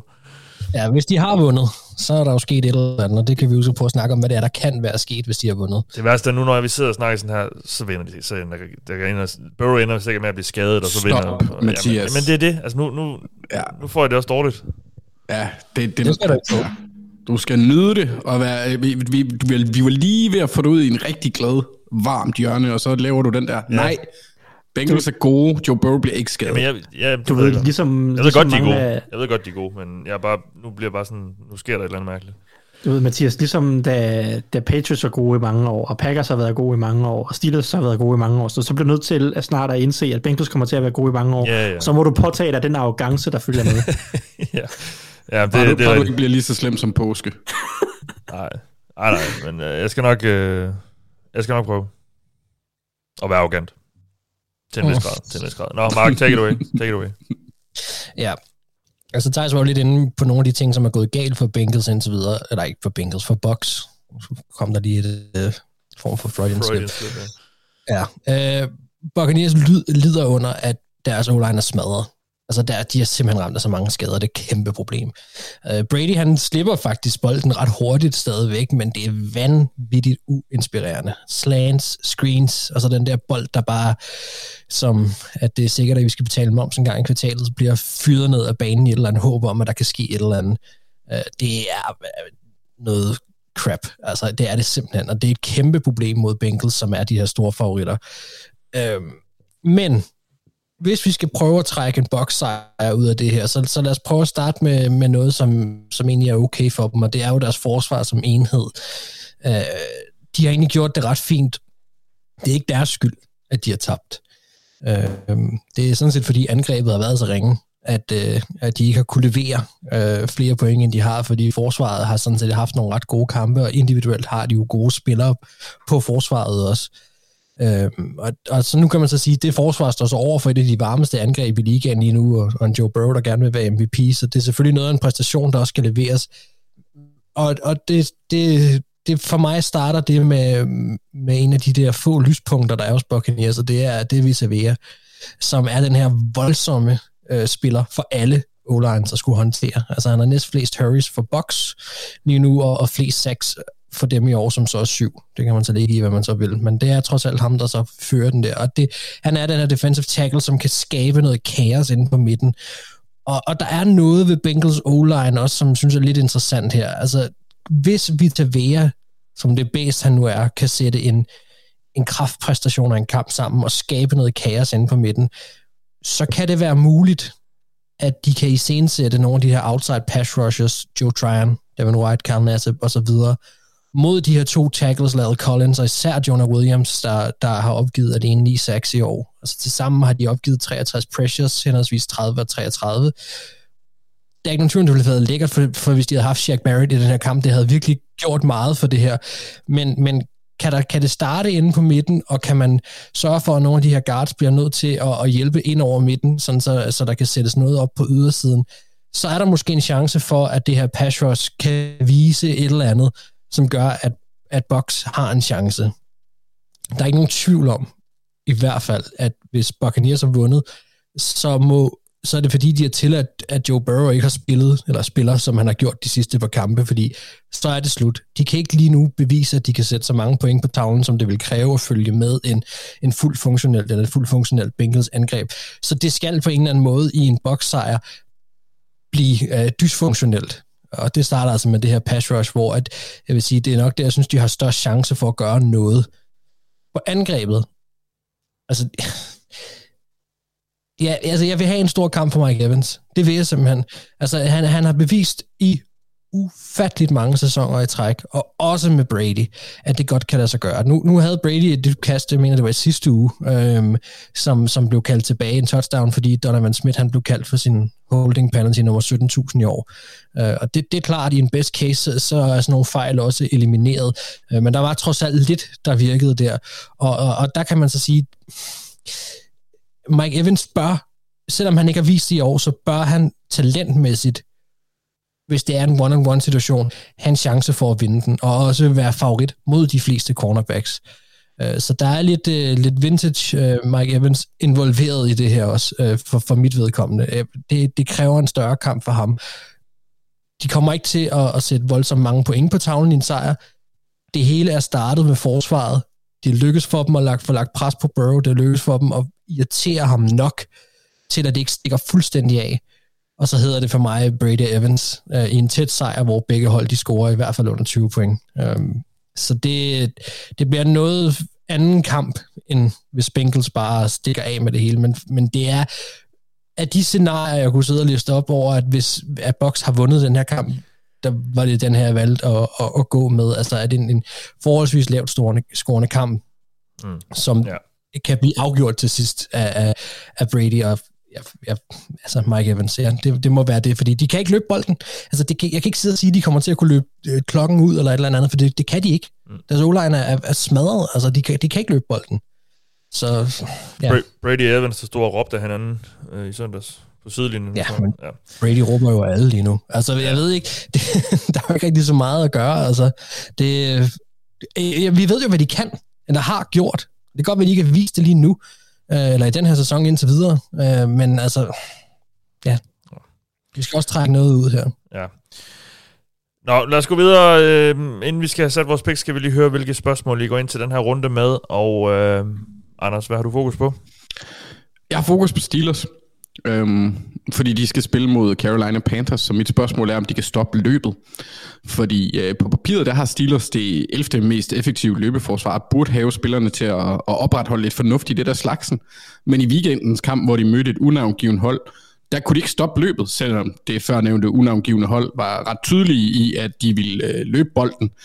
Steelers øh, tabte for øvrigt øh, den kamp mod det der unavngivende hold. Jeg tror, ja at det unavngivende holds mascot er en poetisk figur fra den ornitologiske verden, men jeg er ikke helt sikkert. Øhm, men ja, det må til, vi have undersøgt tilbage. nærmere. Det, det kan vi. Det kan, det kan vi undersøge. Mm. Men jeg, jeg tror bare, det vigtigste egentlig er, at, at, at de tabte ja. øh, til, til mit hold, og haha, haha, haha, haha, Thijs. øhm, Fuck, jeg hader at tabe til Ravens. jeg var også træt af det. Jeg, jeg var også træt af, det, af den kamp. Ja, men altså, så pisse irriterende, mand. Nej, det burde de heller ikke. Altså helt ærligt. Ikke, Nej, ikke, ikke, ikke, ikke, ikke mod en practice squad quarterback. Generelt set havde jeg altid. Mm. Især når det ikke er Steelers, der har undskyldningerne for at tabe. Ja, men jeg vil jo så også sige, at I har vundet det de sidste, hvad, fire ud af Ja, men de sidste fire kampe i træk har Ja, så det var også på tide. I kunne de godt lige have vundet den her også. Der. I kunne godt lige have vundet den der Steelers. Nej, det, men det kan de gøre. Jeg er helt enig, Mathias. Jeg ja. synes også... Uh, de... Jeg hæppede, jeg hæppede på Steelers. Der er en chance ja. mere i uge 17. Kun fordi ja. Thijs er sød selvfølgelig.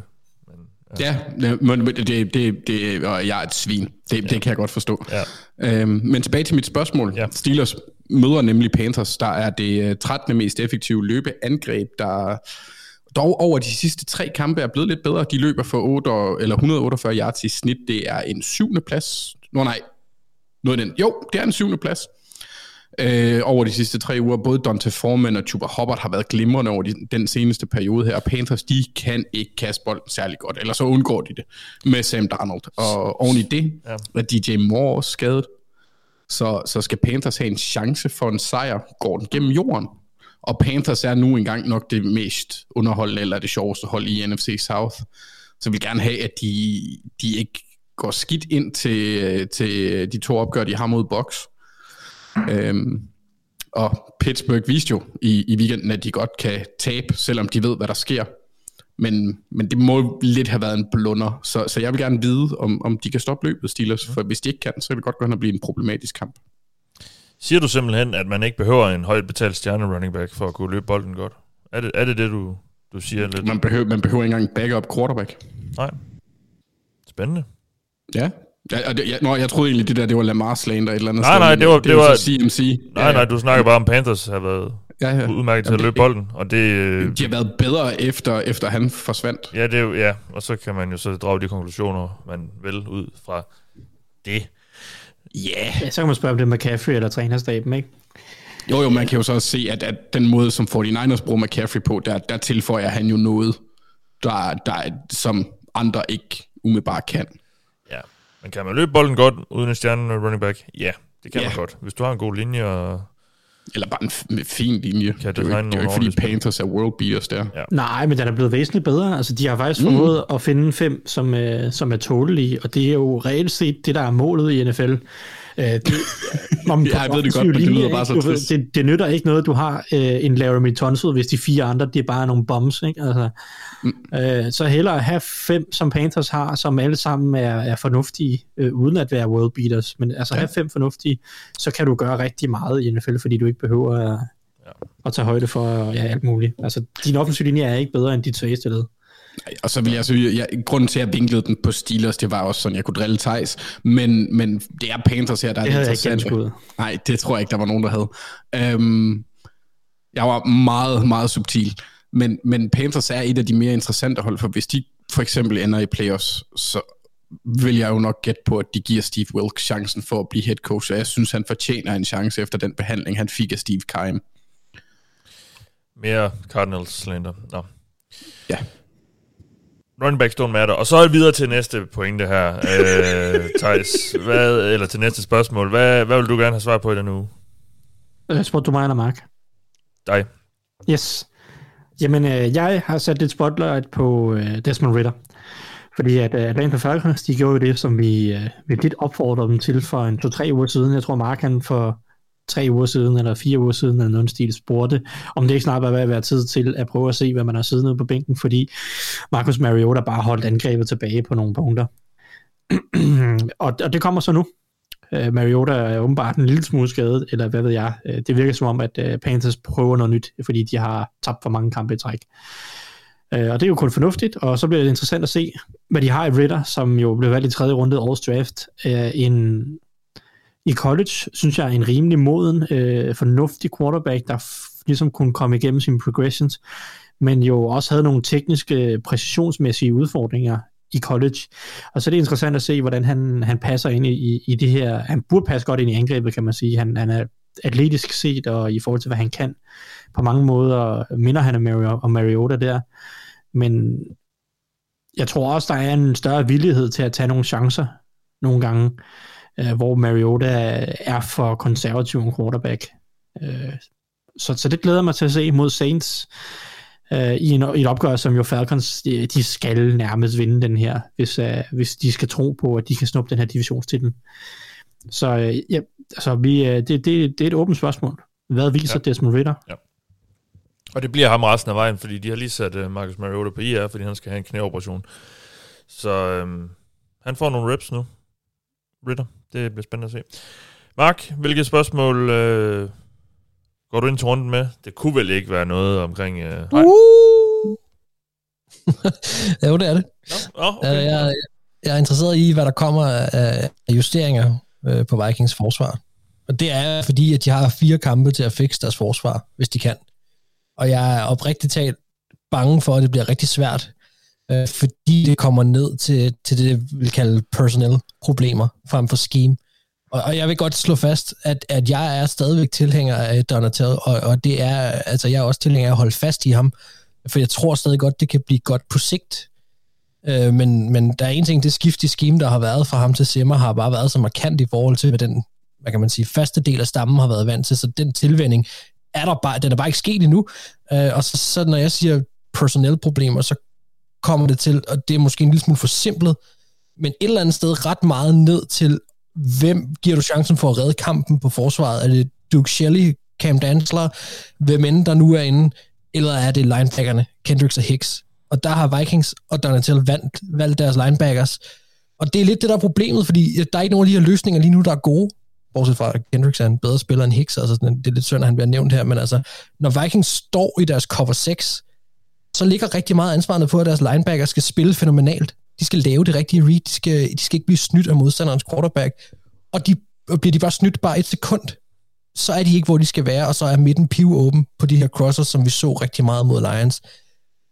Men giver du ansvaret til cornerbacksene og spiller cover 1, eller for eksempel cover 3, hvor de har nogle andre øh, opgaver, og, og primært skal følge med ind over midten, så har Vikings bare lige nu ikke nogen cornerbacks, som man, gør, altså man kan stole på. Og Patrick Peterson vil også have et problem med det her, fordi det har han bare ikke farten til længere. Og hvad gør man så? Og det er det, der er mit spørgsmål, det er, at de har fire uger nu til at forsøge at komme op med noget, som vi ikke har set dem gøre endnu. De forsøgte noget med nogle invert zones, øh, som vi det lige så mod Lions øh, sidste uge, og, og nogle andre tiltag. Det var ikke meget, der fungerede, men så selv gjorde de noget, rykket rundt lidt med Josh Metellus, og der, der Harrison Smith var ude. Det, det kan være, at vi vil se dem fortsætte med at teste nogle af de her ting de næste fire kampe, fordi, og så også dermed mod Coles øh, på lørdag, fordi deres slutspil er egentlig så godt som sikret. Altså en ting er, at de, de, de skal vinde, men Lions skal også bare tabe en enkelt kamp, og så er NFC North deres. Så der er også den her plads til at prøve at gøre noget.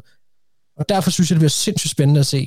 Og det er også i kølvandet på, at Kevin O'Connell efter kampen mod Lions øh, har været meget øh, outspoken, åbenmundet omkring, at han vil gerne have, at der sker noget nu øh, på forsvaret. Altså nu, nu, nu er det rent faktisk noget, vi taler om offentligt på en måde, hvor han siger, nu skal der ske noget.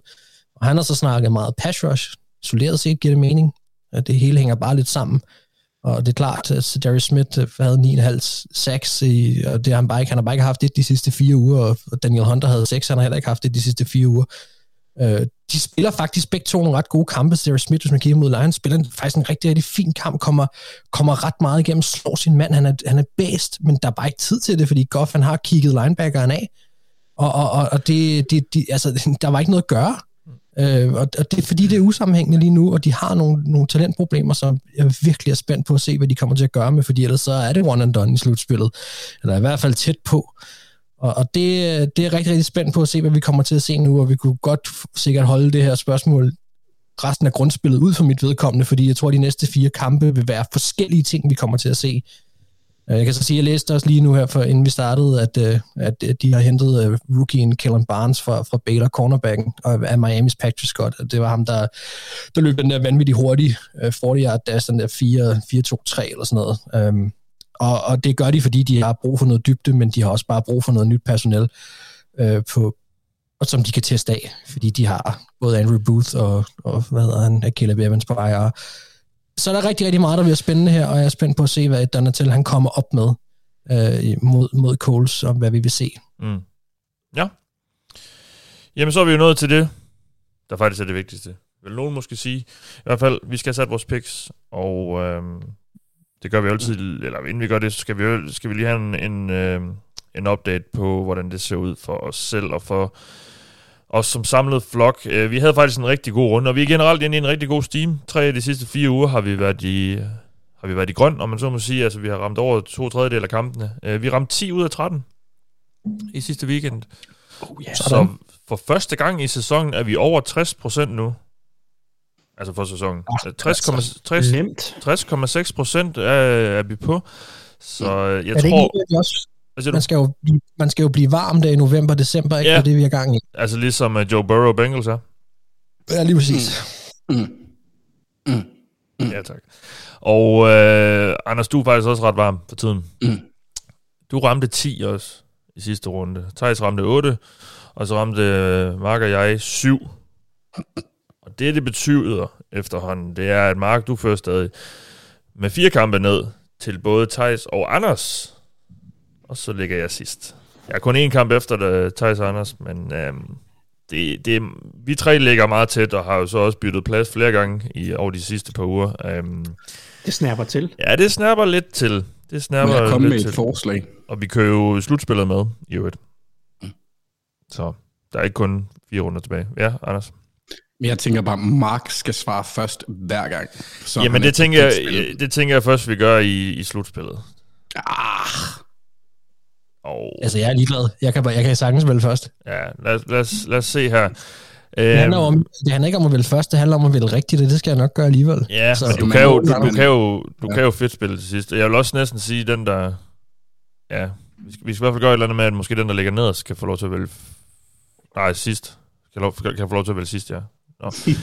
Nå, Ellers så må man indsende det før, og så afsløre. ja, et eller andet i den dur, ja. Nå, Så er der ikke tilladt at ændre i, øh, og i weekenden. Medmindre man ikke- har deklareret det på forhånd, Ja. at det afhænger af skader. ja, ja, eller noget i den stil. Ja, det skal vi lige For have fundet eksempel helt ud mener af. jeg jo også, at, øh, at det er ændret til Dolphins. Ja, og ikke det er godt med dig, du. Så det mener jeg jo stadig Det er godt med dig, du. Det er godt med dig, du. Det bliver godt nok kompliceret efterhånden, det her, Ja, hva'? lad os, lad, os, uh, lad os bare komme i gang, inden uh, vi får sat alt for mange scenarier op. Vi skal have valgt uh, Thursday Night Football. Det er et NFC West-opgør mellem Seahawks og 49ers. Jeg tager 49ers. Thijs, hvad gør du? Vi har jo slet ikke snakket om Ja, Brock Purdy. det- det- øh, og, Det gør jeg også. Øh, men det er også bare sådan en rigtig Pete Carroll uh, Thursday Night Football in Seattle. Uh, Brock Purdy første gang på national TV uh, og sådan nogle ting. Uh, Ja, men han var ikke rystet af at møde uh, Geden. ej, men Buccaneers sejler også fuldstændig. Ja. Jeg, altså nu det siger var jeg. Seattles, altså jeg, jeg tror stadig, jeg synes stadig Seattles angreb kan noget. Ja. Nu møder de så Ja. godt nok et jævlens godt forsvar.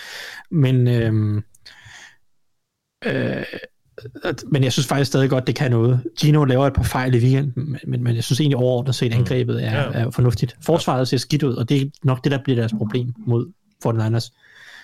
Øh, så jeg, jeg går også med 49ers. For Niners, der er jo med en syvende rund, Mr. Relevant stadig ligner et, et, en Super Bowl bejler. Det er i hvert fald indtil videre. Det, ser ganske, det er jo ganske imponerende af, af Purdy, men jo først og fremmest af Carl Shanahan, han har kunne godt ham klar til det. Ja, du tog for Niners, Thijs. Uh, Mark, hvad gør du? Ja, jeg er sindssygt meget i tvivl også her, hvis jeg skal være helt ærlig. Øhm, det er jeg virkelig. Det lugter bare af en Pete Carroll-kamp, det her. Altså, det stinker af en Pete Carroll-kamp. Ja, du vil gerne have, at jeg vælger dem, kan jeg også godt høre. hva'? Nej, det... Ja. Nej, jeg, jeg, jeg synes virkelig også, den er svær, den her. Og det er også fordi, at, at der er den der øh, Brock Purdy-faktor, og det er rigtig nok, han, at det, er jo, det er jo virkelig rigtig, ser rigtig, rigtig fint ud indtil videre. Det har det. Men med også en svær bane at komme ind og spille på. Jeg synes også, Seahawks er et andet hold, end det bokshold, de mødte. Øhm, og det bliver... Nej. Okay, jeg tager Carl Shanahan. Jeg tager 49ers. Okay. Ja. Anders? Ja, jeg synes ikke, det stinker. Altså, jeg, jeg vil næsten gå så langt at sige, at, at 49ers, de kan stille op med mig som quarterback og vinde den her kamp. Godt. I don't give a fuck. Jeg tager 49ers. Super. Og øh, julen nærmer sig jo, og NFL er også i gavehumør, fordi vi får tre lørdagskampe i den her weekend, og vel også... De Hvad for kampe får vi? Tre lørdagskampe. Lørdagskampe? Nå, det var det, ja, det er super. Oh, det er da dejligt. Kæft. Jeg synes, øh, jeg synes, du skal være lidt påpasselig med at drille jyder. ja, der, ja, ja, vi står der folk, lige. Folk, der starter oprigtigt talt og ærligt, de skal ikke være ude med hakkeren då. Ah, det vil jeg faktisk også... Det siger manden, der bor på Amager. Okay, altså, ej, jeg bor i Dragør. Det er ude på landet, jo. Det er også Amager. Okay. Nå, der er tre, der er tre lørdagskampe. Og den første, det er Minnesota Vikings mod Indianapolis Colts. Er der nogen, der har lyst til at tage Colts? No. No. Nej. Nej. Jeg, jeg er færdig med at vælge mod Vikings, uh, selvom jeg tror, jeg har gjort det 3-4 uger ja. træk. Hmm. Sådan en lidt mere spændende kamp. I hvert fald en, jeg har lidt svært ved at regne ud. Cleveland Browns mod Baltimore Ravens, Anders. Hvem tager du? Jeg tager Browns. Hvis Lamar spiller, eller Tyler Huntley spiller, så tager jeg Ravens. Men jeg tror ikke, at nogen af dem spiller. Og jeg tør ikke satse på Anthony Brown. Nej, okay. Okay. Det, jeg synes, at det, er det ikke noget, man snakker om, at Tyler Huntley godt kunne spille den her kamp? Det, det har de ikke sagt. Han er ikke ude af concussion protocol endnu. Okay.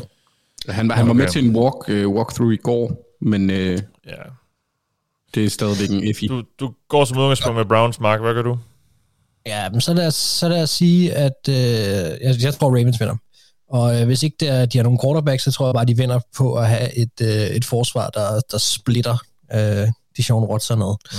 Og, og vi får de her double linebacker interception igen, og så videre. Det hele bliver en fest.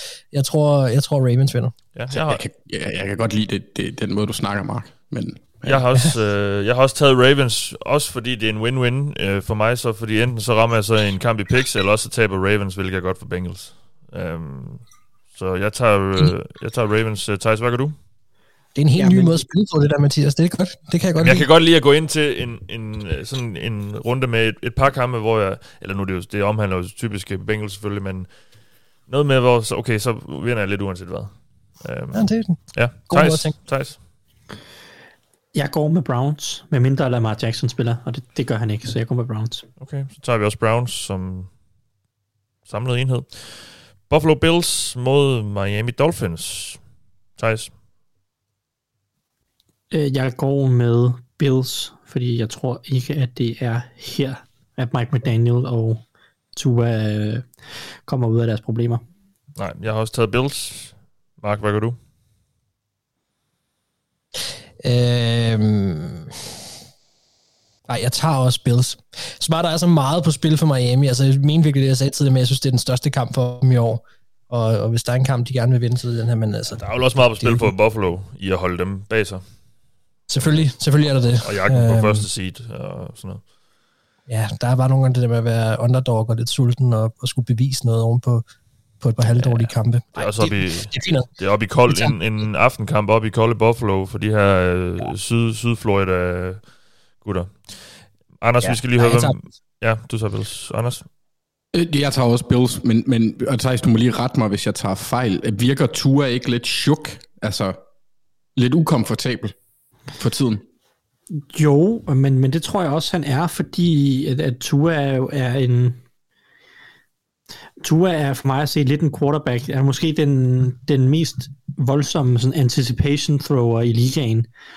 Uh, han er lidt sådan en type, der bare godt kan lide at lukke øjnene og kaste den hen til et spot, og så, uh, så satser vi på, at, at, at Waddle og Hill uh, er der. Um, og, og jeg kan godt forestille mig, at han bliver ukomfortabel, når de, når, når de så ikke er der lige pludselig. Øh, fordi at holdene begynder at spille med så meget inside leverage, at, at, at de der kast øh, 10-20 yards ned, ned igennem midten af banen, de er der bare ikke lige nu, fordi holdene har sagt, de sidste to uger, både 49ers og, og Chargers har bare sagt, okay, altså, I er ligaens bedste til at kaste ned igennem midten af banen. Øh, så må I finde på noget andet.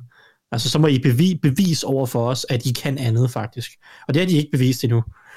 Øhm, så, så jo, jeg kan godt forestille mig, fordi han er sådan en quarterback, som, som meget bare, ja, han kan godt lide bare at, at kaste den til et spot, og Ja. god, altså han er, ikke, han, han er ikke så god til bare at finde på noget andet, skulle jeg til at sige.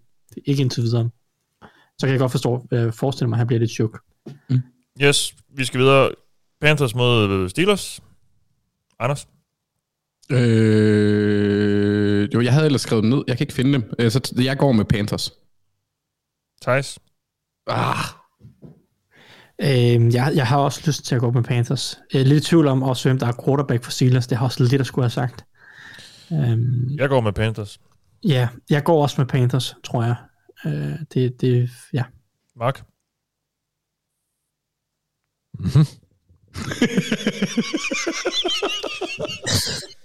Fordi, Jamen altså, jeg satte min lid til Steelers i weekenden. Det er jeg færdig med. jeg tror faktisk, jeg har ramt ret godt på Steelers. Jeg føler lidt, dem har jeg navigeret som en fisk i vandet med her de sidste par kampe, og, og taget dem på de rigtige tidspunkter, og min mavefornemmelse sagde Steelers igen her. Men nu bliver jeg sgu lidt i tvivl, fordi jeg ved ikke, om jeg har lyst til igen at være alene. Lad mig lige se. Det, afhænger, altså, det er også lidt, altså Steelers taber i weekenden, fordi Pickett bliver skadet, øh, vil jeg påstå. Altså, Du har taget, Mark, du har taget jeg Steelers... Mark, du har taget Steelers fire tror, gange. med ham. Du har taget Steelers Ja. fire gange, Mark, og de har vundet tre gange nu. Okay. jeg, jeg blev mere bange, da Trubisky kom på banen, fordi det gav dem noget dybde. Ja, okay. og så smed han en masse point væk, ikke? Hvad gør du, Mark? Jo, jo. Panthers. Pan- okay, du går Panthers. Jeg går med det varme hold. Yes, Chicago mod Eagles. Er der nogen, der ikke tager Eagles? No. No. Kæft, man, endnu en skodkamp. Uh, Texans mod Chiefs. Er der nogen, der ikke tager Chiefs? No. Jacksonville mod Dallas Cowboys. Jeg har taget Jaguars. Mark, hvad gør du? Cowboys. Hold op, det var meget resolut. Anders? Jamen altså, jeg, jeg tror jo på Philips øh, uovertrufne jinx-evner, så jeg har skrevet Mumu Farm. Ja, og hvad betyder det? Det Cowboys. er en bane i Mario Kart, hvor der er en masse køer. Nå, okay. Så Cowboys. Ja, okay. Det kunne jeg selvfølgelig have regnet ud. Ja, der- du er ikke? Thijs? Thijs? Jeg går også med Cowboys. Ej, for helvede, så, Jeg stoler slet ikke på Jaguars forsvar. så låner du for den. Jamen, så indhenter du jo også andre, kan man Det er jeg sige. sgu ikke tryg ved. Jamen, på et eller andet tidspunkt, så er det jo godt for dig. Mm, øh. Altså, du skal jo, du skal jo hente noget. Ikke meget, men noget, Den skal jeg lige som tænke du lidt plejer over. at sige til mig. Okay. Uh, Saints, Falcons. Mark? Desmond Ritter for the win. Thijs? Ja. Jamen, jeg er virkelig i tvivl. Bum, bum. For jeg synes egentlig også, Saints på nogle punkter har været bedre de sidste par kampe. Øh,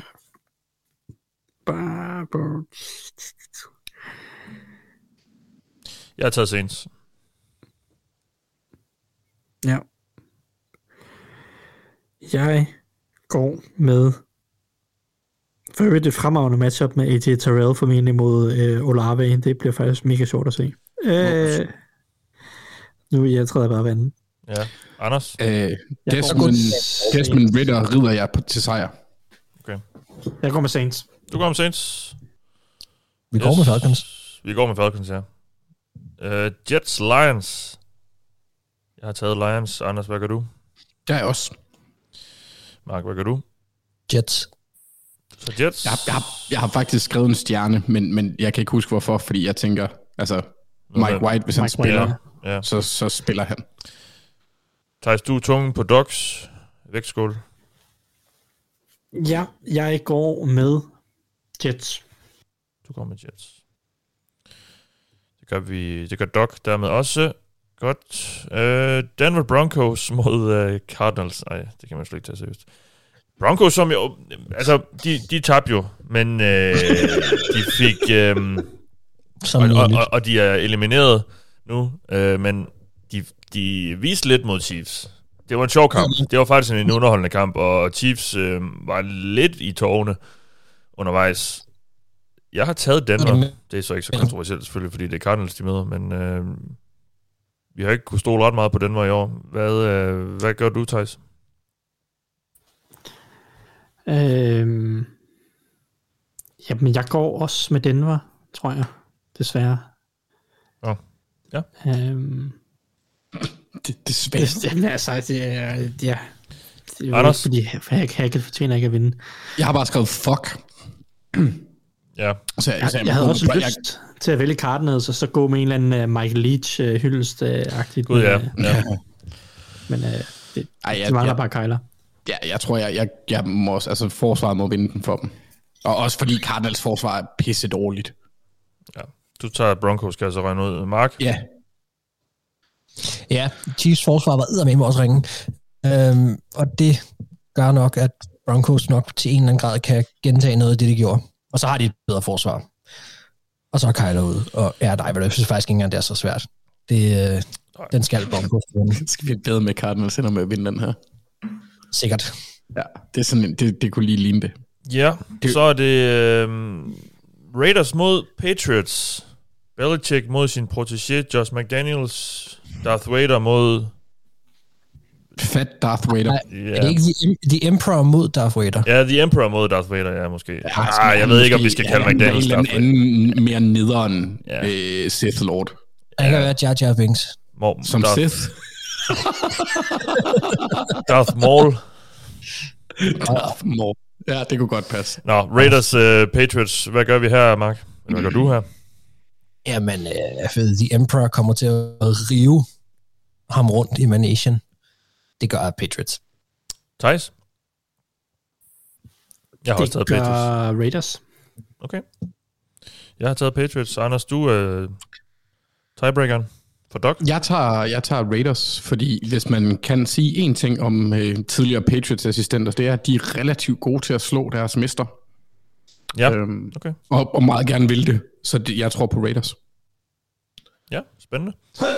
Jeg tror altså Patriots Space. Jeg ved ikke lige, om det kommer Det ordentligt med. de Ja, det hørte godt. Det var godt. Uh, Chargers mod uh, Titans. Chargers, der fik noget af et selvtillidsboost i søndag, så Titans, der bare uh, nærmest er i frit fald, når vi lidt som om. Uh, jeg har taget Chargers. Mark, hvad gør du? Chargers. Ja, er der nogen, der ikke tager Chargers? Nej. Godt. Buccaneers mod Bengals. Nogen, der ikke tager Bengals? Nej. No. Nej. Washington mod New York Giants. Anders?